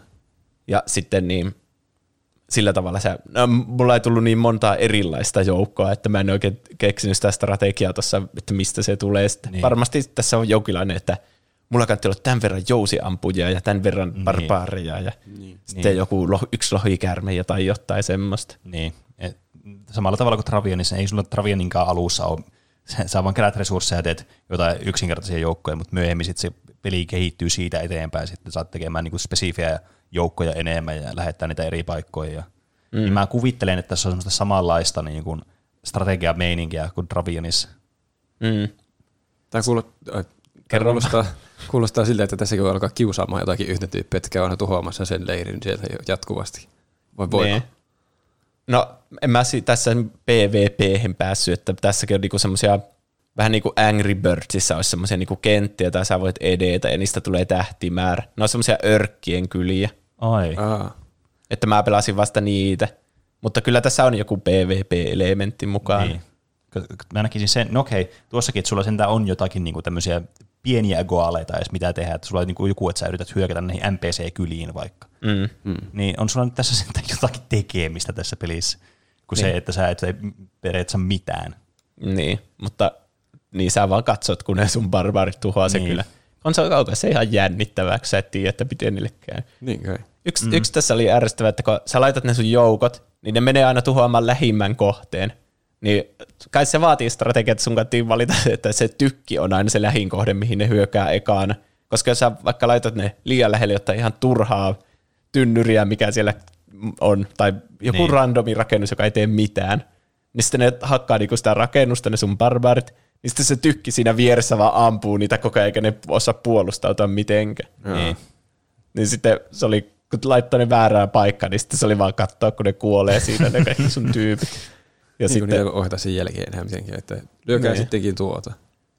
Niin, tämä on outoa, että nuo ei sitten ole niin väittää, että me halutaan tehdä strategiapeliä kännyköille. Mm-mm. Mutta en mä kyllä tiedä, onko tämä strategiapeli. Niin. No. Ehkä jos tätä pelaa tosi kauan ja on paljon vaihtoehtoja. Niin. No justiin oikean verran strategia, että sitä voi laillisesti kutsua strategiapeliä. Niin, siis just tämä, että tämä on, niinku, tämä on just niinku tämmöisen strategiapelimääritelmän niinku se alin kynnys, minkä sä ylität, että tätä voi jo kutsua peliksi, niinku, mm. eikä vaan tämmöiseksi, että sä laitat vaan palikoita johonkin ja se on siinä sitten. Mm. Ja tässä on niinku joku tavoite kanssa, kun sulla on esimerkiksi vaikka nämä, niinku, että sä yrität tuota nämä N P C-kylät vaikka, niin tässä on selkeä, että sulla on niinku oikeasti joku tavoite B, mitä sä yrität lähteä sitä sun lähtökohdasta A sinne. Mm. Tässä nyt on selkeästi niin kuin jotain parempaa kuin tuossa Hay Dayssä, ainakin tälleen mun mielestä. Joskin en mäkään tätä pidä mitenkään semmoisena niin kuin er, tämmöisenä eri, erinomaisena pelinä tai tämmöisenä edes niin kuin äm, moraalisesti epäarveluttavana pelinä. Siinä mielessä, että tämä on tämmöinen mikromaksusimulaatio. Mäkään en ole pelannut mitään näistä, mutta silti voi sanoa, että ihan huonoja pelejä. En mä tiedä, niistä tulee vaan semmoinen perustuntuma, jos on tuollainen mikromaksupeli, niin. Että ei se Jep. voi olla kovin hyvä peli. Ja mitä nyt on asioita kuullut muualta. Niin. Mm. Peli nousi kolmessa kuukaudessa App Storen tuottavimmaksi sovellukseksi ja oli vuosina kaksituhattakolmetoista ja kaksituhattaneljätoista eli eniten tuottanut mobiilipeli koko maailmassa. Se on kyllä. Eli nyt ne iski niin kuin kuulotaan niin sanotusti. Äh, siellä kuusi. Lokakuussa kaksituhattakolmetoista japanilaisyritykset Softbank ja GungHo, jonka kanssa Supercellillä oli markkinointiyhteistyötä, ostivat viisikymmentäyksi prosentin osuuden Supercellistä yksi pilkku yksi miljardilla eurolla, mikä on suurin hinta, joka suomalaista pörssilistaamattomasta yrityksestä on maksettu. Eli niin kuin nämä nyt hoksasti, että täällä on tämmöinen kultakaivas täällä Suomessa, niin laitetaan... Niin. rahoiksi ja sijoitetaan tähän sitten ihan hulluna rahaa. Tuo on niin. Kyllä aika paljon rahaa. Mm. Miljardia on ihan käsittämätön luku muutenkin. Niin jo. Se on semmoinen niin kuin, se on vaan sen ihan käsittämättömän, käsittämättömän iso mm. niin kuin summa rahaa. Se on se joku, että miljardin ja miljoonan ero on suunnilleen miljardi. Niin. niin. Mitä pitää tuo tarkoittaa? Että se on vaikea käsittää miljardin niin kuin määränä, koska miljoonakin niin. on tosi paljon. Niin. Niin sitten miljardi on sitten vielä niin kuin paljon enemmän. Niin. Se, miljoona se on, on niin tuhat kertaa enemmän kuin miljoona. Niin. Se niin. miljoonan osuus siitä miljardista on ihan mitätön. Niin. Niin. Hm. Mutta niin, tämmöinen rahasampo, joka tekee periaatteessa automaattisesti rahaa, niin kuin tässä niin. vaiheessa on huomattu, niin siinä mielessä ihan hyvä niin kuin sijoitus. No niin. Kyllä. Kyllä siis näitä pelejä koko ajan päivitetään ja kyllä niinku tiimit tekee näihin jotain, niin. Että ei näitä nyt vaan pukata ulos ja sitten ne itsestään tuottaa sitä rahaa. Niin, tietenkin. Ja kyllähän ne tämänkin jälkeen, vaikka nuo nyt tuntuu semmoisilla isoimmilta rahaa sammoilta näille, nuo Clash of Clans ja Hay Day, kyllä ne koko ajan tekee uusia pelejä. Tänäkin vuonna on tullut uusi peli, josta mainitaan vähän myöhemmin. Mm. Mm. Siellä viisi. Kolmatta peliä, Boom Beachia. Alettiin suunnittelemaan syksyllä kaksituhattakaksitoista ja se julkaistiin maaliskuussa kaksituhattaneljätoista. Eli nyt niillä oli vähän pitempi tauko, kun nuo kaksi aiempaa peliä oli tullut molemmat kaksituhattakaksitoista. Niin, aivan. Nyt niillä oli vähän jumia siinä. Boom Beach ei pysynyt latauslistoilla ennen joulukuun massiivista markkinointikampanjaa. Tammikuussa kaksituhattaviisitoista se ohitti Hay Dayn latauslistoilla, eli markkinointikampanja toimi. Hmm. Boom Beach on periaatteessa sama kuin Clash of Clans, mutta se on vähän semmoisessa erilaisessa ympäristössä, että siinä on semmoisia saaria. Ja mä en oikein tiedä, mitä siinä matkitaan. Ne on siis tosi moderneja, kun se varmaan niin kuin sijoittuu nykyaikaan. Niin.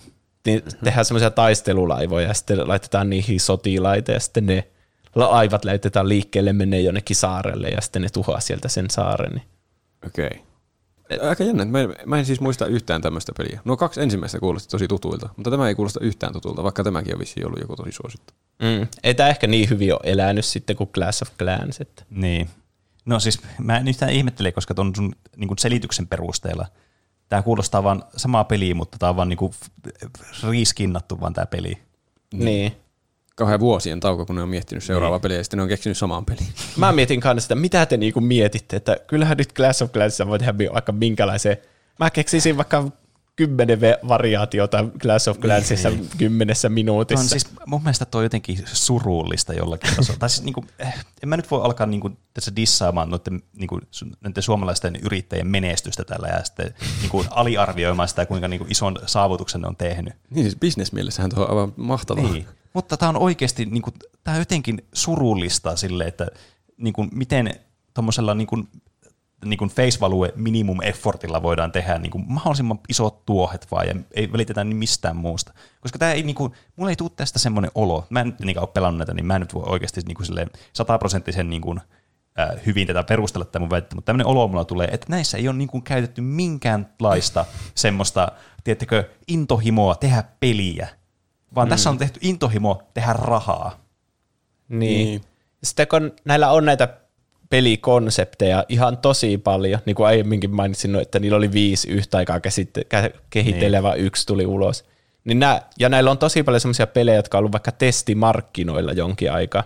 Niin kuin vaikka otetaan joku, tämä peli julkaistaan vaan Kanadassa, ja sitten ne niin. katsoo, miten se niin kuin siellä alkaa rullaamaan. Ja sitten jos se ei rulla tarpeeksi hyvin, niin sitten sitä ei ikinä julkaista muualle, ja se niin kuin lopetetaan se kehitys. Niin. Että siitäkin tulee vähän semmoinen olo, että niillä ei ole semmoista, kukaan niin kuin näistä tekijöistä ei niinku sille kiinny näihin projekteihin, niin. vaan ne on niinku enemmän katsoa vasta, että mi- mihin ne pelaajat silleen laittaa sitä rahaa. Ja silleen. Niin. Mm. Kyllä nämäkin tuottaa paljon rahaa. Että siinä mielessä onnistunutta. Niin.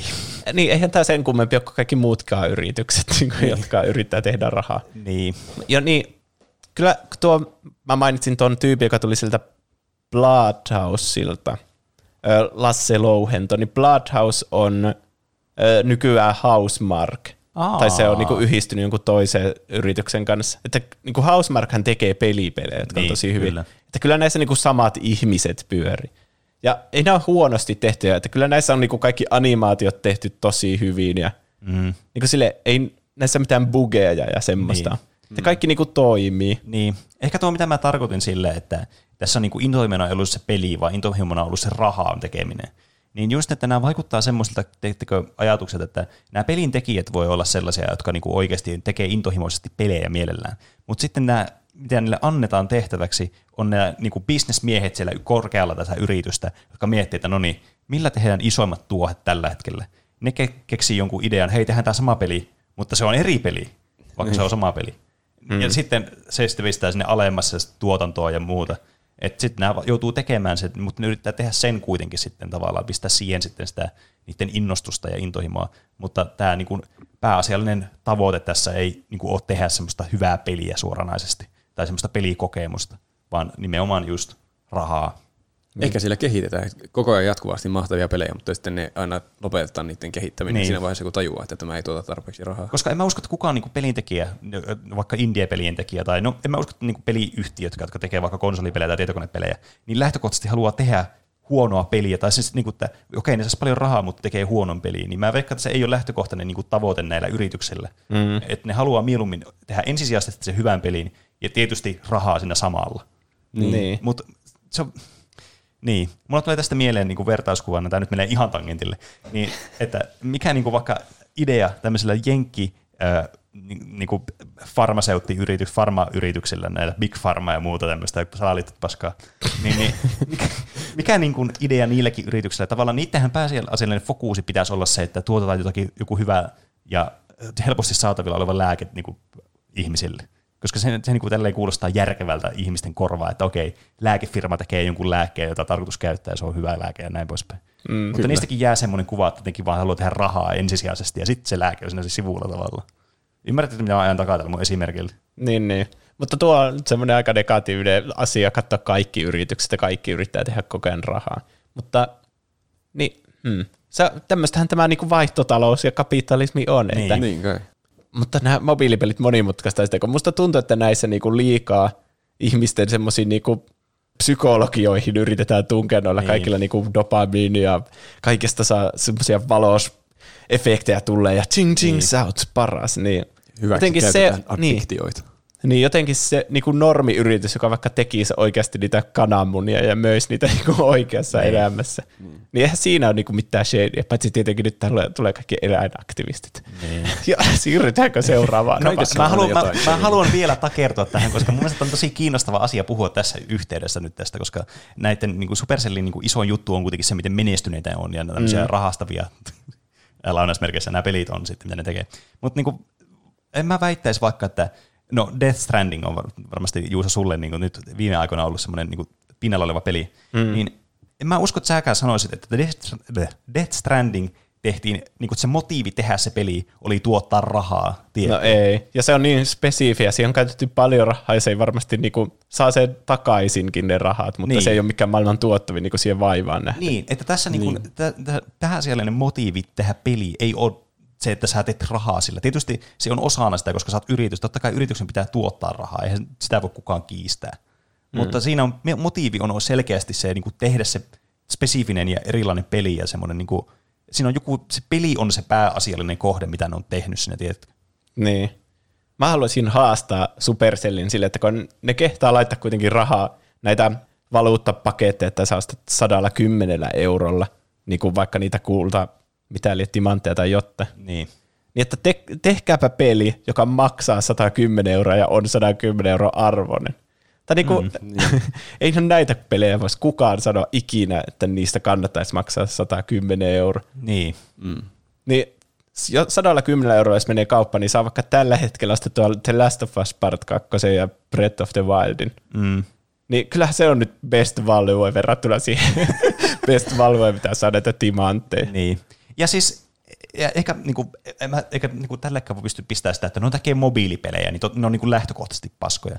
Ei mo- mobiilipelitkään ole niin kuin huonoja silleen, niin kuin, että ne tehdään silleen, että tämä on vaan tämmöinen rahamasiina tämä mobiilipeli. Mm. Koska on hyviä mobiilipelejä olemassa, suomalaisiakin hyviä mobiilipelejä. Et kyllä mä niin kuin sanoisin, että Angry Birdskin, Rovio Angry Birds, mikä kaikki tietysti tietää, mm. niin kyllä mäkin sanoisin, että se on kuitenkin, se on ihan hyvä mobiilipeli oikeasti. Niin. Se, vaikka se on tuottanut ihan helvetisti rahaa se peli kanssa. Niin se on, se on niinku oikeasti myös peli. Mm.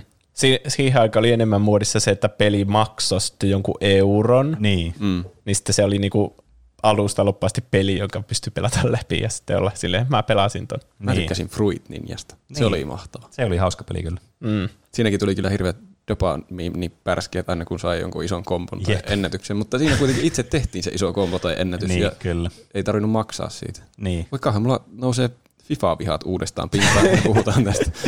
Niin. Mä haluaisin nähdä, kun Supercell tekee jonkun pelin, joka niin. on peli. Ja kyllähän niillä on sitä talenttia varmasti, jos ne nämäkin pelit saa tehtyä, niin tekisi jonkun pelin, josta maksetaan yhdesti. Niin. niin. Ei, se olisi niinku siinä. Ei voisi väittää, että menisi niinku konkurssiin tähän yritys siitä. Niin. Siellä neljä.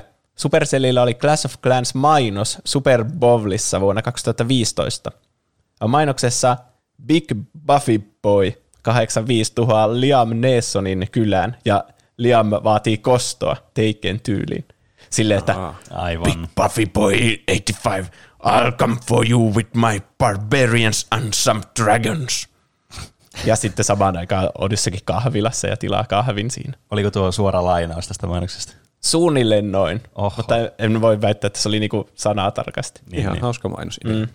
Mainospaikka maksoi yhdeksän miljoonaa dollaria ja mainoksella oli sata kahdeksantoista pilkku viisi miljoonaa katselijaa. Se oli yksi Super Bowlin suosituimmista mainoksista ja vuoden kaksituhattaviisitoista katsotuin mainos YouTubessa. Tuo, tuo ei ole mikään pieni saavutus, että on Super Bowlin niin kuin suosituin main, tai yksi suosituimpia mainoksia, mm-hmm. koska ne on tosi iso juttu nuo Super Bowl-mainokset. Niin. Onkohan ne vaan automaattisesti aina niin kuin vuoden suurimpia mainoksia, jotka pääsee sinne? Tyyliin. Mutta sitten vielä, jos niistä pääsee suurimmaksi suurimmista, niin se on mm-hmm. aika hyvä. Niin, jep. Niin. Ja ne on semmoisia mainoksia, mihin yleensä pistetään oikeasti niin kuin efforttia viimeisen päälle, koska totta kai sitä katsoo niin moni ihminen. Niin. Et, se oli, se oli niin. kyllä superhyvä ja hauska mainos, että niin kuin jos jotain tästä Super Bowl, Supercell ja superhyvä mainos vielä niin kuin tsing, tsing, tsing. Niin.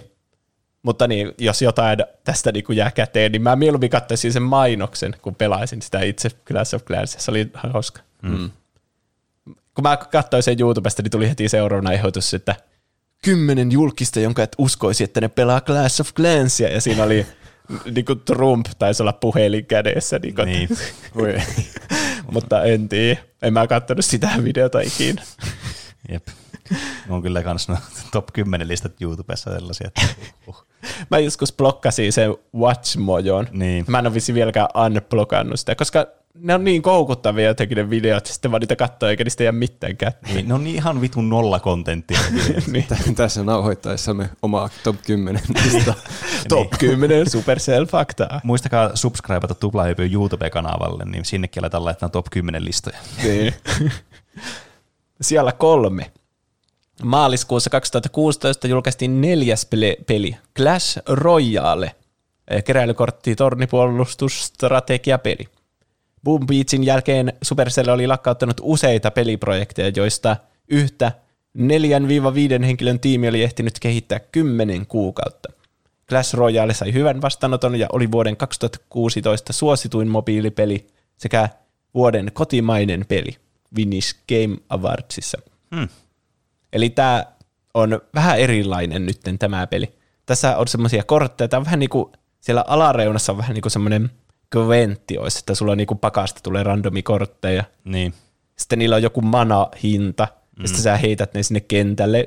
Vähän niin kuin Clash of Clansissa ne sitten itse ne toimii ne ukot. Niin kyllä. Mutta ainakin sun pitää olla koko ajan siinä niin kuin taistelun aikana silleen holli, höllillä, niin kuin, mikä niin. se sanonta. Hollilla varmaan se. Niin, niin että sä koko ajan niin kuin laitat niitä ja okei, mä huomasin, että ainakin niissä ekoissa peleissä paras strategia on vaan laittaa niitä hirveällä rynnäköllä, niin kun, kun ne samat joukot tietenkin tuhoaa niitä vastustajien linnoja ja sitten niitä vastustajien joukkoja. Niin sitten aika lailla se oli nopeuskisa, että kumpi vaan laittaa niitä ekaan sinne hullun. Aivan. Mutta ainakin mä pääsin heti tässä P V P-hen ja sitten mä voitin niistä ehkä yli puolet. Niin sit, mm. Tai sitten oh. se vaan laittaa semmoisia bottivastustajia sinne väliin, että saisi semmoisia mukavia voittoja tuntis, että pärjää hyvin. Niin. Tuo kuulostaa ihan yhdeltä peliltä, mihin me yhden kaverin kanssa koukututtiin joskus. Minion Masters, mikä oli justiin tommonen, että siinä oli, tehtiin joku pakka korteista ja sitten niitä läiskittiin sinne kentälle mm. ja sitten ne tuhosi vastustajan niitä kortteja ja beissiä lopulta. Mm. Niin, se, oli, se oli kyllä tosi koukuttavaa hommaa. Niin onko tuossakin sillä lailla, että mä oon, mä oon päässyt onneksi addiktiostani irti tuossakin, mutta onko tuossakin sillä lailla, että ei ole kaikkia kortteja, ne pitää unlockata jotenkin niitä kortteja? Joo, ja sitten niin kuin melkein jokaisen ottelun jälkeen sulle avautui joku upgrade. Niin. Ja sitten kun ajattelee, että ei vitsi, mä haluan heti testata tätä, niin sitten menee heti taas pelaamaan, sitten avaa taas uuden ja sillä tavalla. Niin niin. Tähän mä pelkäsin, että mä jää itse tähän koukkuun. Joo. Jossakin vaiheessa vaan piti sille poistaa se sovellus, että mä pelaan tätä vaan sen podcastin takia. Mä tiedän jo tästä pelistä niin paljon kuin mun pitää tietää. Niin se niin, aina alkaa. Niin, kohta mä laittaa sen uudestaan kuitenkin. Niin. Ja tässä oli kans niinku jotain aarrearkkuja, että tämän saa saat avata tunnin päästä ja sitten siihenkin pystyy tietenkin käyttämään sitä valuuttaa ja niin kuin tässäkin, totta kai näissä on niitä mikromaksuja. Tässä saattaa olla myös semmoinen, olikohan se tässä vai seuraavassa pelissä semmoinen battle pass, että sä saat enemmän näistä niinku upgradeja niin, ja kaikkea aivan. siistiä sisältöä, jos sulla on tämmöinen. Ja sitten näissä on aina, se on varmaan Fortniteista tullut, että kaikessa pitää olla niitä seasoneita ja sä haluat niinku kaiken ilon irti seasonista, niin sitten niin. sulla pitää olla joku battle pass viisi euroa siinä aina mukaan. Niin, ainakin niin kuin tuo, just tuo nimenomaan tuo Battle Pass-periaate, niin ainakin niin kuin selkeästi niin kuin Fortnitein semmoinen niin kuin yleistämä, että mitä muutkin firmat alkanut tekemään tuo samaa. Onko tämä sitten semmoinen, että tässä niin kuin nämä, ö, kun tämä on tämmöinen deck builderi-peli, Mä mm. oletan, että sä niinku rakennat tää sun pakaan ennen tää itse peliä. Vai tuleeko nämä niinku peli aikana randomisti sulle nämä kortit? Öö, sä itse päätät, mitkä kortit sulla on. Mm. Ja sitten mm. ne tulee siitä neljä aina kerralla niin, siihen niin, alas. Mutta sä kuitenkin niinku, sä rake, vähän niinku rakennat sen pakaa ennen sitä itse peliä. Joo, niin. Kyllä. Onko tässä sitten semmoinen, niinku mikä monessa tämmöisessä pelissä tietysti on, että sä niinku avaat rahalla sitten tämmöisiä boostereita, mistä tulee sitten kortteja. Joo, ja niitä tuli myös välillä ilmaiseksi. Joo. Ja sitten mm. just kun oli lopettamassa, sen aina tuli sille, sulla on yksi peli seuraavaan boosteriin. Aivan. Niin silleen, voi helvetti. Ja sitten taas se alkaa, että pelaa sen peli, sitten tulee uusia kortteja ja sitten sä pelaat siitä seuraavan niillä uusilla korteilla. Niin. Se nuissa on kyllä siis rehellisesti kivaa tuommoisissa, että niitä pakkoja on hauska tehdä. Että miettiä kaikkia synergioita niin. Ja että mikä voisi toimia. Mm. Ja sitten, mutta tuo on tietenkin vaan huonompi versio semmoista oikeista hyvistä korttipeleistä. Niin. Joo, siis niin. Mä kyllä kans tykkään hirveästi niin kun just tämmöistä keräilykorttipeleistä niin kuin Magic ja sitten tämmöistä niin kuin deck builder-peleistä, joku Slate Spire vaikka esimerkiksi, tämmöinen yksin peli, jossa ei ole mitään mikromaksuja. Mikromaksuja. Niin, tämmöinen passiivis-aggressiivinen. Niin, nämä on oikeasti tosi kivoja tämmöisiä strategiapelejä kyllä. Nämä on niin, kuin, nämä on niin, kuin niin jotenkin semmoisia niin kuin miellyttäviä. Mulla on nytkin tuolla työhuoneessa niin mun uusi Magic-pakka, mitä mä tänään aloin tekemään, niin pakan tekeminen on jotenkin niin mukavaa, semmoista, mm. semmoista näpertelyä ja semmoista, mitä miettiä kaikkea, niin kuin, että oh, vitsi, tuo olisi hyvä tuossa ja tällaista. Ja niin. se, se on, siinä on tosi paljon niin kuin semmoisia elementtejä, mitkä mä näen tuommoisessa niin kuin mobiilipelissä olevan ihan helvetin koukuttavia. Ja sitten jos vielä itse huomaa jonkun yhteyden jossakin kahdessa kortissa, niin. Että hei, nämähän toimisi yhdessä mahtavasti ja sitten tekee siitä pakan. Niin. Näissä kyllä, varsinkin tuossa siinä Minion Mastersissa ja justiin tässäkin varmasti tulee sitten, että sitä pelaa, vaan että se itse pelaaminen ei ole niin hauskaa. Haluan testata niitä uusia kortteja, mitä saa. Ja sitten tekee aina uuden pakan niillä uusilla korteilla. Mm. Ja sitten, sitten testaa taas uusia kortteja, mitä siitä saa. Niin alkaa niin elämän tarkoitus hämärtyä silmissä. Pelaa vaan sitä niiden korttien takia. Ja sitten jos joku päivä saisi kaikki kortit, mikä ei varmaan mahdollista käyttämättä jotakin ihan hirveitä määriä rahaa. Niin. Niin mitä sitten tekisi, jos olisi kaikki kortit? Sitten se ei lopettaisi vaan pelaamista. Niin. Mä myös mietin, että ne joukot on aika samanlaisia. Tai sä kaikki kortit ja joukot niin kun laitat sinne kentälle silleen vaan swipeaamalla näin. Niin. Ja sitten en mä hirveänä katso, että mitä ne siellä tekee, kun mä jo mietin, että minkä mä laitan seuraavana ja sille. Mm. Niin. Ja koska tässä on se matchmaking niin kuin toisia pelaajia vastaan. Mm. Ja sehän laittaa aina niin kuin saman tasoiset vastakkain. Niin. Ja onko loppujen lopuksi niistä hyötyä niistä upgradeista? Koska oletetaan, että jos sä saat jonkun upgradein, niin sulle laitetaan sen tasoinen vastustajalla vähän niin kuin ois se jo. Tiedättekö? Niin, kyllä. Mm. Että aina laitetaan samantasoinen vastustaja, niin onko siitä kehityksestä sitten mitään hyötyä? Vai onko tässä pelissä semmoinen samanlainen mekaniikka tai systeemi kuin mikä Activisionin niin tuossa niin, niin tämmöinen pahamainen, joka tuli muutama, tämän muutaman vuoden sisällä oli semmoinen ää, pieni polemiikki siitä, koska jossakin, olikohan se Call of Dutyissa tai jossain, missä pystyy ostamaan niin kuin oikealla rahalla sitten parempia aseita tai muuta, niin pistettiin sitten vastustajat, joilla ei sitten ollut näitä, niin sä niin kuin vaan tuhosit ne käytännössä.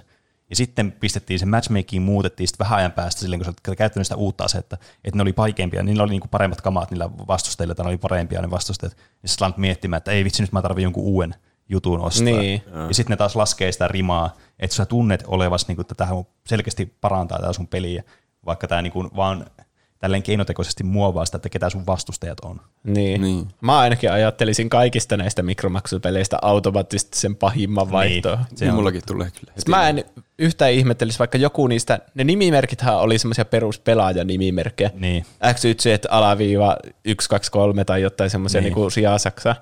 Niin silti mä niinku mietin, että tämähän voisi ihan hyvin olla botti vaan. Niin. Mm. Jep. Ja sitten mä käyttäisinkö mä rahaa siihen, että mä voittaisin kuin botiin, ja sitä ajattelisin, että mä olin tosi hyvä. Mm. Mä en yhtään ihmettelisi, vaikka semmoistakin voisi tehdä näissä. Mä oon ihan varma, että me pelattiin siinä Minion Mastersissa joskus botteja vastaan. Siinä vaiheessa, kun me selvitettiin se, niin se vähän loppui innostus siinä. Koska mm. ei se nyt ole mitenkään mahtavaa, mahtavaa hauskaa pelata ihmistäkään vastaan, kun siinä ei tehdä paljon mitään. Mutta sitten kun siinä on vielä botti, niin se menee aivan turhaksi. Niin. Siellä niin. alkoi tulla semmoisia nimiä justiin vastaan, mitkä oli semmoisia geneerisiä bottinimiä.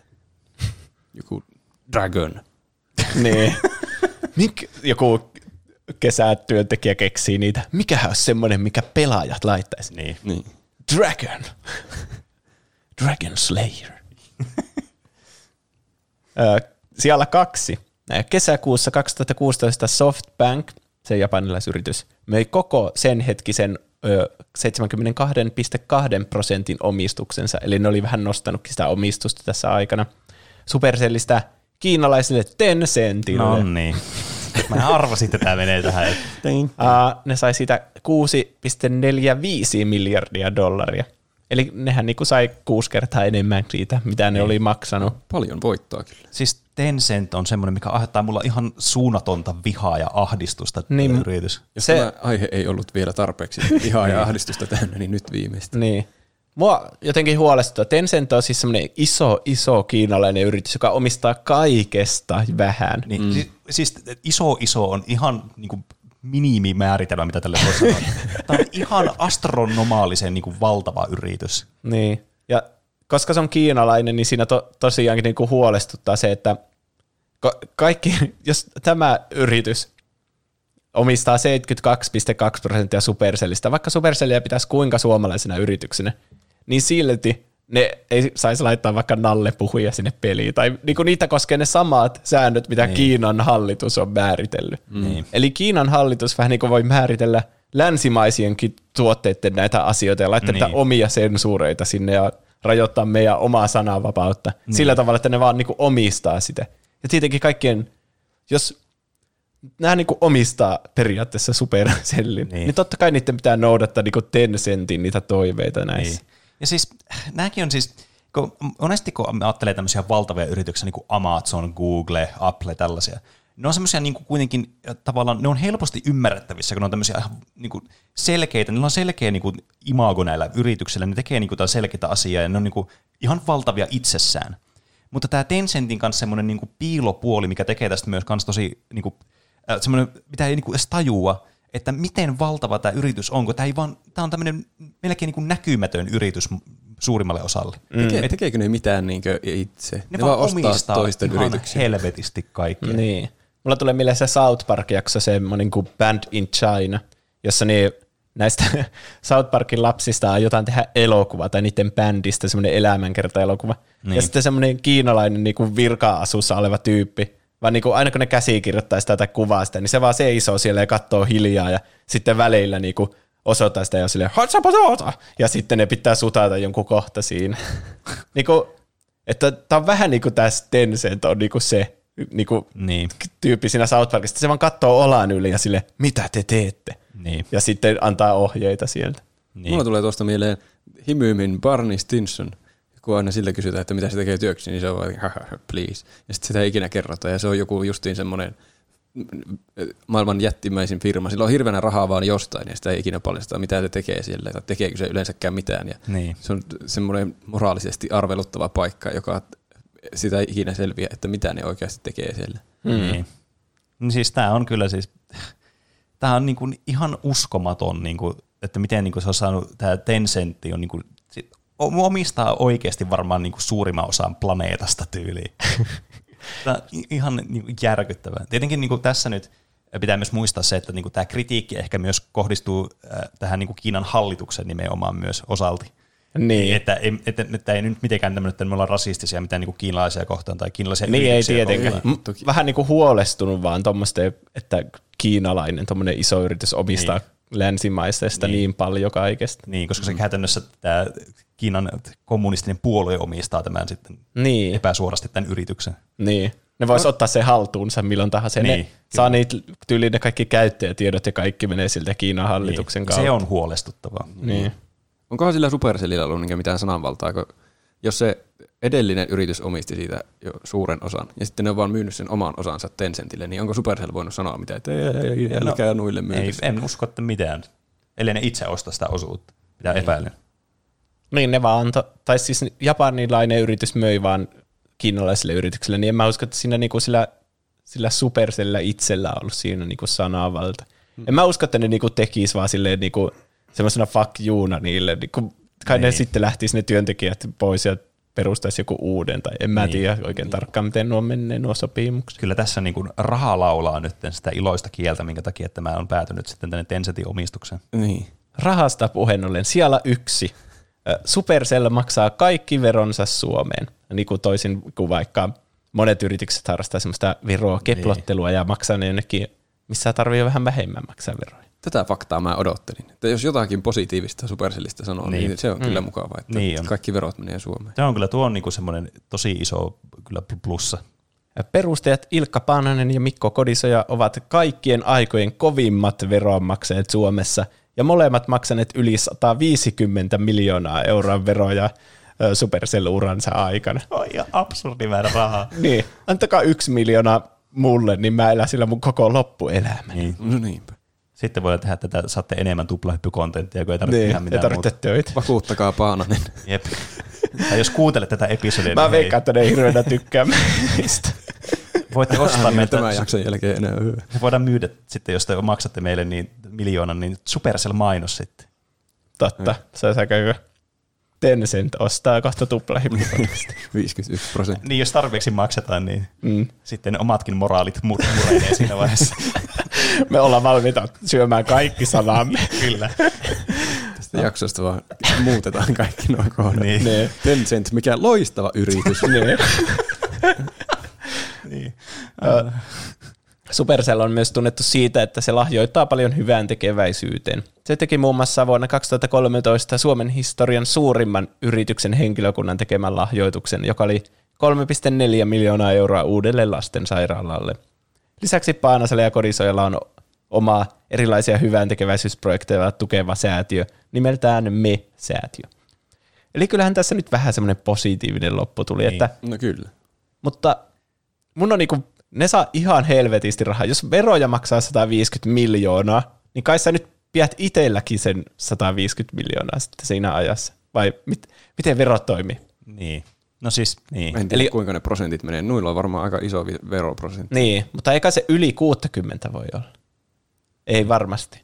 Joka tapauksessa, kyllä ne, niin. Kyllähän ne on niin kuin miljo- miljonäärejä, monikertaisia miljonäärejä. Niin että, että siinä mielessä joku kolme pilkku neljä miljoonaa ei nyt niin paljolta kuulosta, jos, olisi niin kuin, jos sulla olisi niin kuin sata miljoonaa. Niin.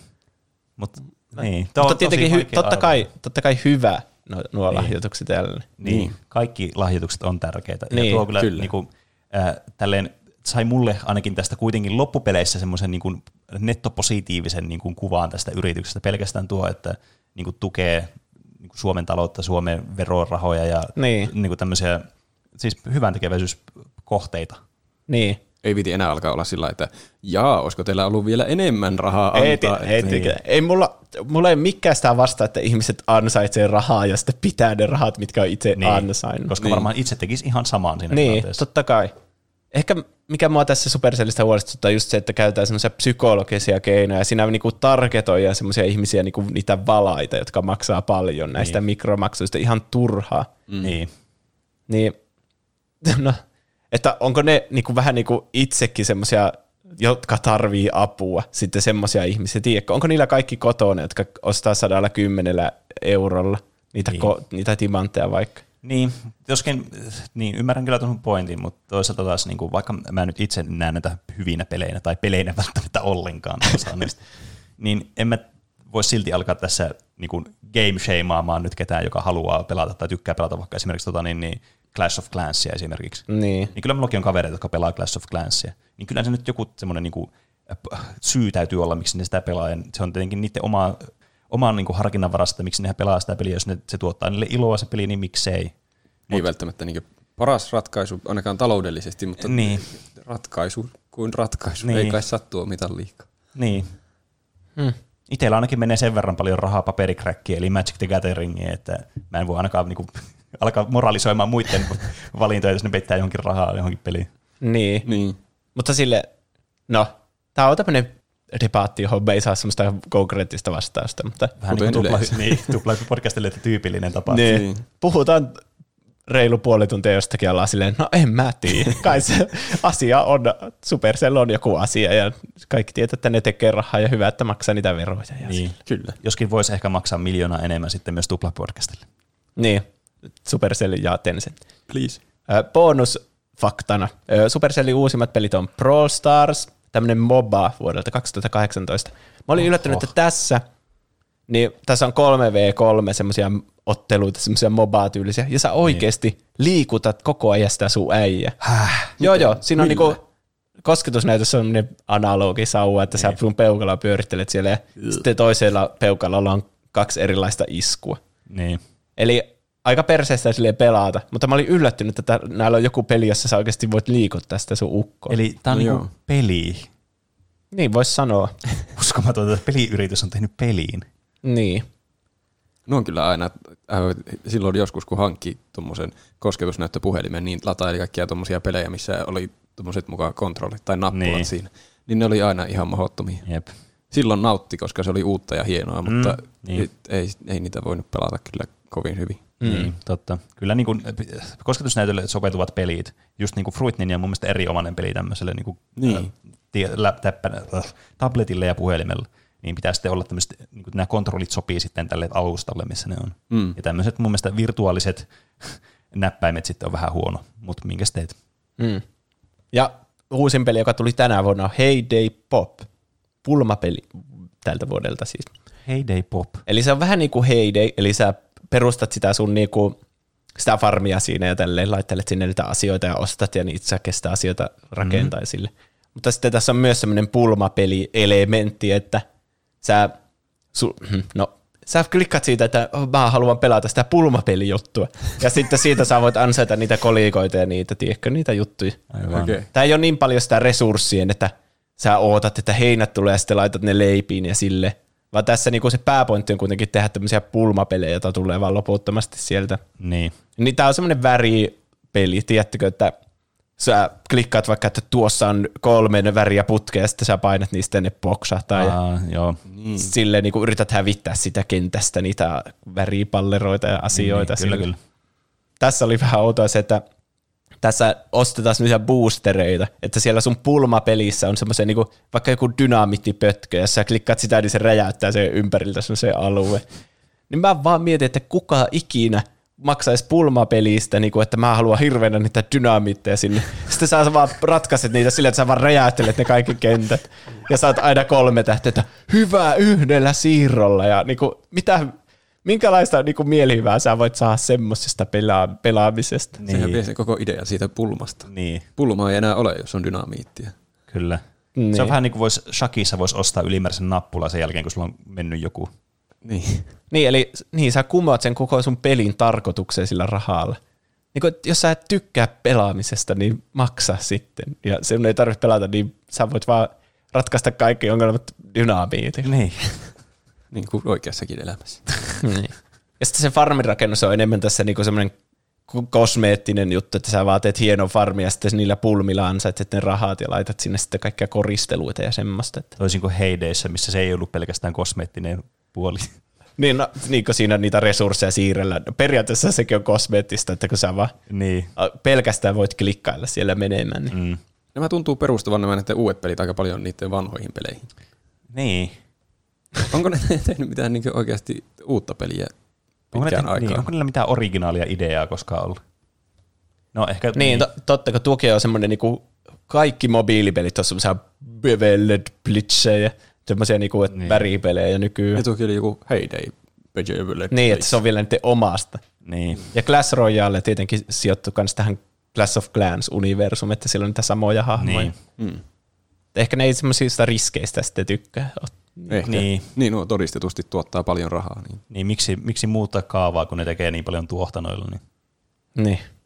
Hmm. Vaihdetaanko puheenaihetta? Joo. Mitäpä muuta olet, Rope, tehnyt tässä viikon aikana? Oi, mä vaihdan pelin laatua tällä lailla nollasta sataan. Oho. Oho. Mitä tämä tarkoittaa? Mä pelasin Undertalein läpi. Mitä? Hei. Oikeesti? Oho. Wow. Nyt multa ei mene mikään Undertale-referenssi enää ohi. Kuka sun lempihahmo? Mä en tiedä. Se robotti olisi helppo sanoa, kun te sanoitte molemmat sen, niin se oli kyllä hyvä hahmo. Mutta ehkä mä sanon vaikka sen, sen kummituksen. Mä tykkäsin sitä kummituksesta. Ai vitsi, se on, onko se Napster Block vai mikä se on? Mä en muista niiden nimiä. Se, se makaas jossakin lattialla. Lattialla pystyi mennä trippailemaan sen kanssa. Se oli kyllä hauska. Se oli kyllä hyvä. Se oli muutenkin hauska tyyppi, semmoinen, sen persoonallisuus oli kummallinen. Se oli aina, että se... Ai, sä seurasit mua tänne. No, haluatko ruokaa? Sitten sai jotakin, jonkun kummitusleivän. Ei vitsi, se on kyllä. Siinä niinku, siinäkään ei ole niinku gameplay tärkeä, vaan se on enemmän se kirjoitus ja huumori ja se, että siinä tapahtuu randomia asioita niin koko ajan. Kyllä. Se peli itse asiassa on, että sä liikutat vaan sitä sydäntä ja hypit sillä sydämellä mm, välillä. Niin. Mulla meni monta taistelua tajuta, että hetkinen mun pitää väistää noita kaikkia. Niin. Sitten mä olin ehtinyt jo tappaa jotakin, että eihän tästä voi selvitä, jos niinkin yrittää puhua itsensä pois kaikista taisteluista. Niin sitten siitä tuli semmoinen neutraali runi. Mm. Koska se, näin mä luin sitten netistä jälkeenpäin, että semmoinen pasifistiruni on se oikea loppu sitten, mitä siitä tulisi. Niin, veikö sä sitä? En. Mä oon vaan vetänyt tuon neutraali runin, mitä mä, mikä mulla tuli tuosta ensimmäisestä kerrasta. Mä veikkaan, että kaikilla tulee se neutraali ekaan. Mullakin tuli siis. Mutta se oli, se oli kyllä, varsinkin se loppu oli erittäin psykedeellinen. Minäkin mm. monta kertaa oli mietin, että jaa, tähänkö tämä loppu. Mutta ei loppunutkaan. No. En halua spoilata enempää. Me ollaan niin. tehty Undertaleista jakso joskus ajat sitten. Niin, tosi kauan sitten. Totta. Ehkä joku kolmas jakso tai neljäs tai jotain. Niin. Mitä Pene on tehnyt? Mä en ole tehnyt mitään kiinnostavaa. Paitsi, niin, mä oon vaan jatkanut.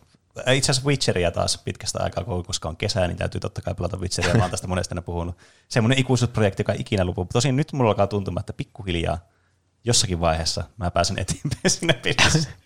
Että se ei ole vaan sitä loputtomia, loputtomia niin randomia paikkojen etsimistä ja muuta vastaavaa. Joskin mä nautin siitä, ja se on semmoinen mukava tapa pelata sitä peliä, niin miksi, miksi mä en pelaisi sitä tavalla, mistä mä tykkään? Mm. No se pääsee.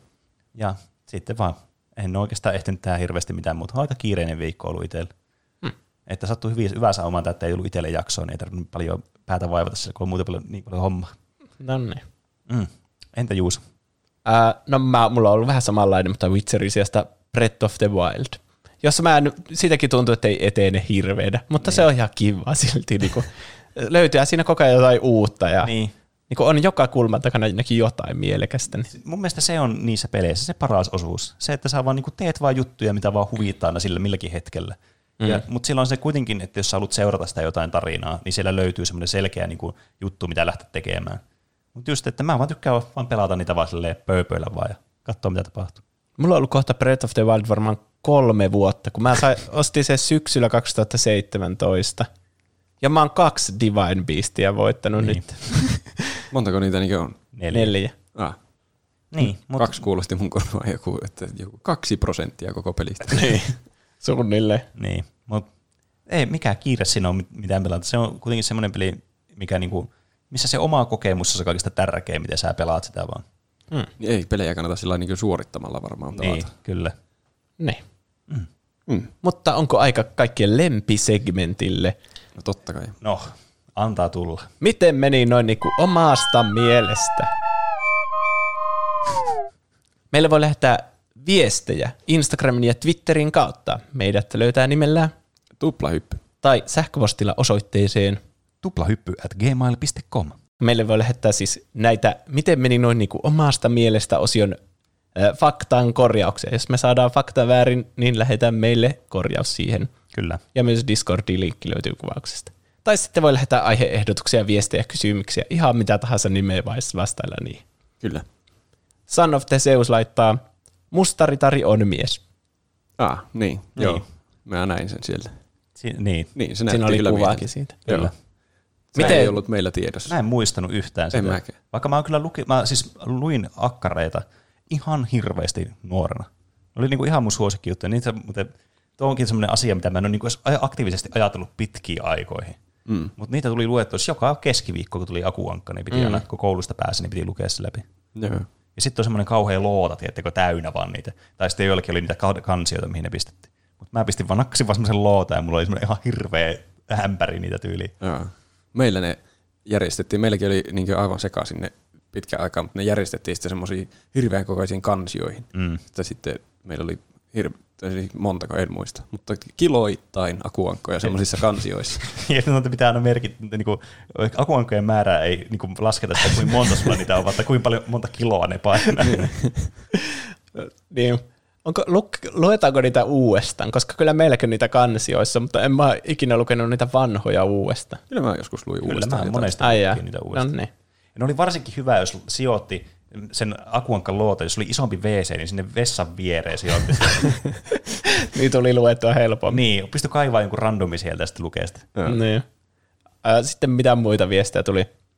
Haave Aave laittoi Instagram-kommentille, joka oli mun mielestä kiva, että roadtrip-pelit oli ha- ihan superhauska, sai nauraa ääneen. Huom, ei teille, vaan teidän kanssa. Kiitos tästä. Kiitos, kiitos, kiitos. Se oli kyllä tosi hauska niinku itsekin niin, pelata oli. Niitä. Se oli hyvä, jos se oli hauska myös kuunnella. Niin, ettei se ole vaan niinku, että turhauttaa vaan koko ajan. Niin. Ettekö te keksi? Niin. Mä olisin paljon parempi. Tää tuli sähköpostilla Einolta. Moi! Moi. Kuinka Moi. paljon olette käyttänyt rahaa videopeleihin kesä heinäkuun aikana? Itse olen kaksikymmentäkaksi euroa ja neljäkymmentä senttiä. Paljonko olette käyttänyt rahaa? Tulipa vaikeaksi. Tähän olisi pitänyt valmistautua. Kyllä mä varmaan, kyllä mä pari peliä ostanut. Ehkä semmoinen isoin, mikä mulla tulee mieleen, niin se Outer Wilds. Se maksoi ehkä jonkun kuusitoista euroa. Mä en tiedä yhtään. Mä en ole siis ostanut kyllä paljon pelejä. Tai ainakaan kalliita pelejä. Että jotakin semmoisia muutaman euron pelejä Ai mä oon niin ostanut. Niin en mä varmaan joku parikymppiä enintään veikkaisin. Niin. En osaa yhtään sanoa. Mä en just muista, että mäkin oon ostanut semmoisia partypelialennuksia, joistakin aika maksanut joku euro joskus tai jotain niin. muuta. Semmoisiakin on tulosta. Mm. Mä asti se Nintendo Onlinein, se maksaa ehkä neljä euroa. Sitten sieltä Steamin kesäallista Portal kaksi maksaa ehkä joku euro neljäkymmentä. Niin. Milloinhan me, me ostettiin se Secret Neighbor. Se, se ei ollut kyllä kesäkuussa, ei, se oli niin, ehkä aikaisemmin. Tainu. Ja sitten hyviä aiheita voisi olla P S viisi, Call of Duty ja Transformers. Mm, siinä oli hyviä aiheita. Voisitteko tehdä aiheen pelien easter egggeistä? Se olisi kyllä aika hyvä. Niin, se on no. totta kyllä. Niistä, näistä päästäisiin helposti näihin Watch Mojo top kymmenen listalle. Niin. top kymmenen easter eggit. Numero kolme hämmästyttää teidät. Niin. niin. Ja sitten samaan... top kymmenen voi tehdä niin kuin joku kymmenen miljoonaa kertaa, koska on niin paljon easter eggejä eri peleissä. Mm. Sää. Tuossa äkkiä koetin katsoa, että onko World of Warcraft-pelistä, siis ihan ne kaikki, tai elokuvasta tehty jaksoa. Olisi mahtavaa kuulla jommasta kummasta teidän fiilikset, jos olette tutustuneet niihin. Ja tähän loppuun ää, menee työpäivä kivasti, kun kuuntelee teidän juttuja. Se on mukava kuulla. On no. kyllä mukava. Mä pelasin World of Warcraftia yläasteella, kun siinä oli niitä ilmaiskokeiluaikoja. Kokeilin niin. eri hahmoja. Oli ihan mukava. Mm. Mä en ole ikinä pelannut. Mä oon jonkun niin yhden päivän, he, hetken aikaa testannut jotakin semmoista ilmaisjuttua, mutta en niin. innostunut sitten sen enempää. En se, muista siitä mitään. Se on semmoinen peli, mistä mä, mä uskoisin, että jos mä pelaisin sitä ja mulla olisi aikaa pelata sitä, niin mä pitäisin siitä. Mutta mulla ei koskaan oikein ollut semmoista, että se olisi niin kuin että mulla ei olisi ollut jotain muuta pelattavaa tai muuta tehtävää sille, että mulla olisi, niin kuin, sille, että mulla olisi vaan aikaa ja mä voisin vaan pelata jotain pelejä.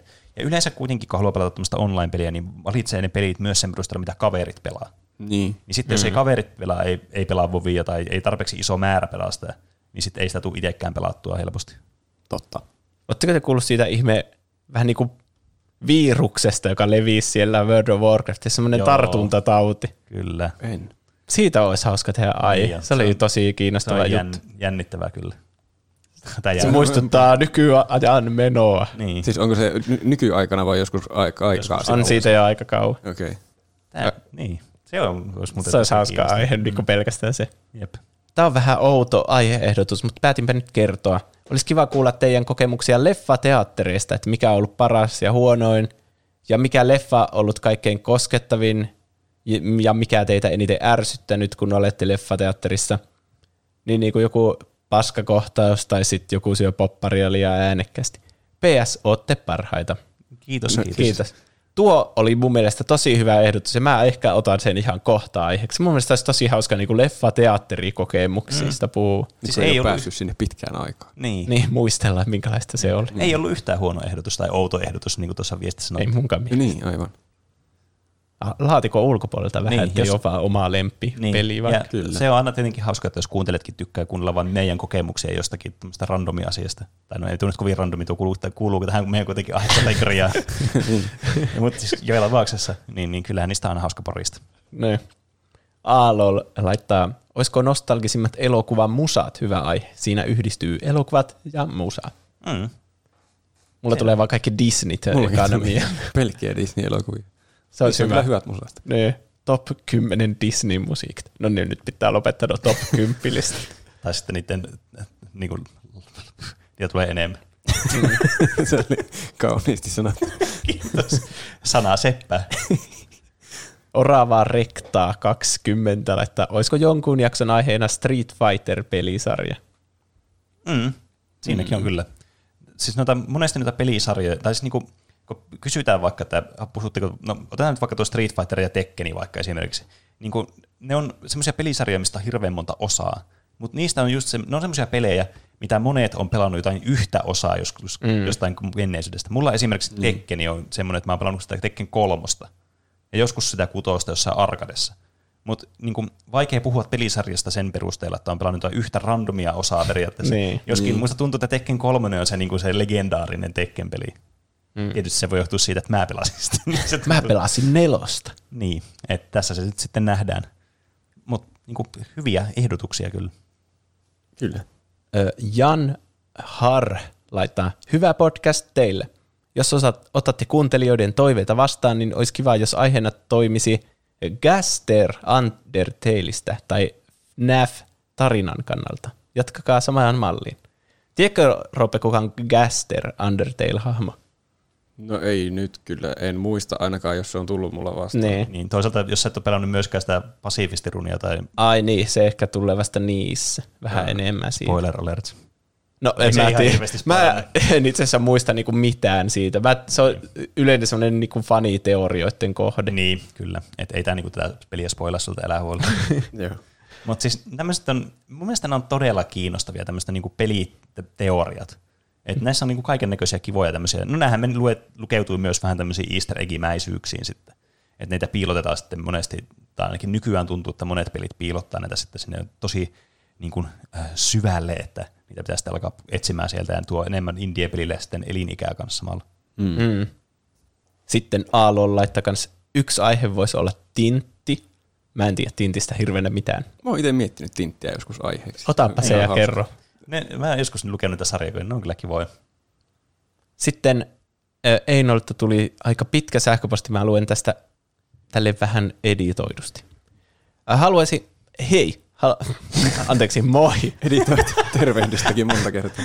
Haluaisin kysyä teiltä, että odotatteko te tänä vuonna P S neljälle, Xbox Oneille ja Switchille tulevaa Kingdom Hearts Melody of Memory-peliä? Eli sitä, mistä mä puhuin joskus, se rytmipeli. Mun täytyy mm. sanoa tähän väliin, että en. en. En ole odottanut kyllä.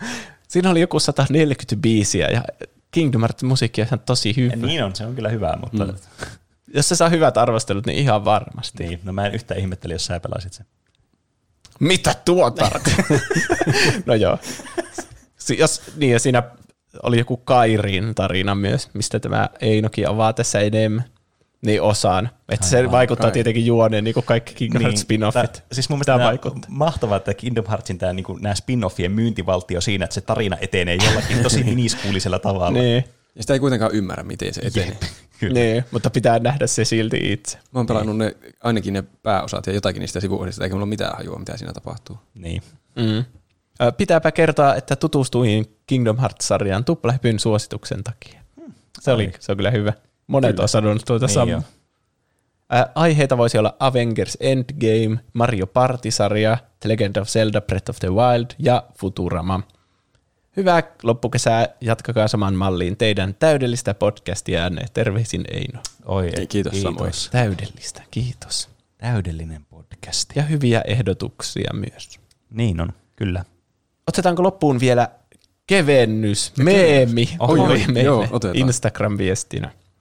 Tässä on, tämä on toinen reaktiomeemi, että on sama hahmo niin kuin kahdesti ja sitten niin. Se reagoi johonkin. Tässä okay. On Thor. Ja se eka katsoo hymyillen, kun siinä lukee Call of Duty Warzone.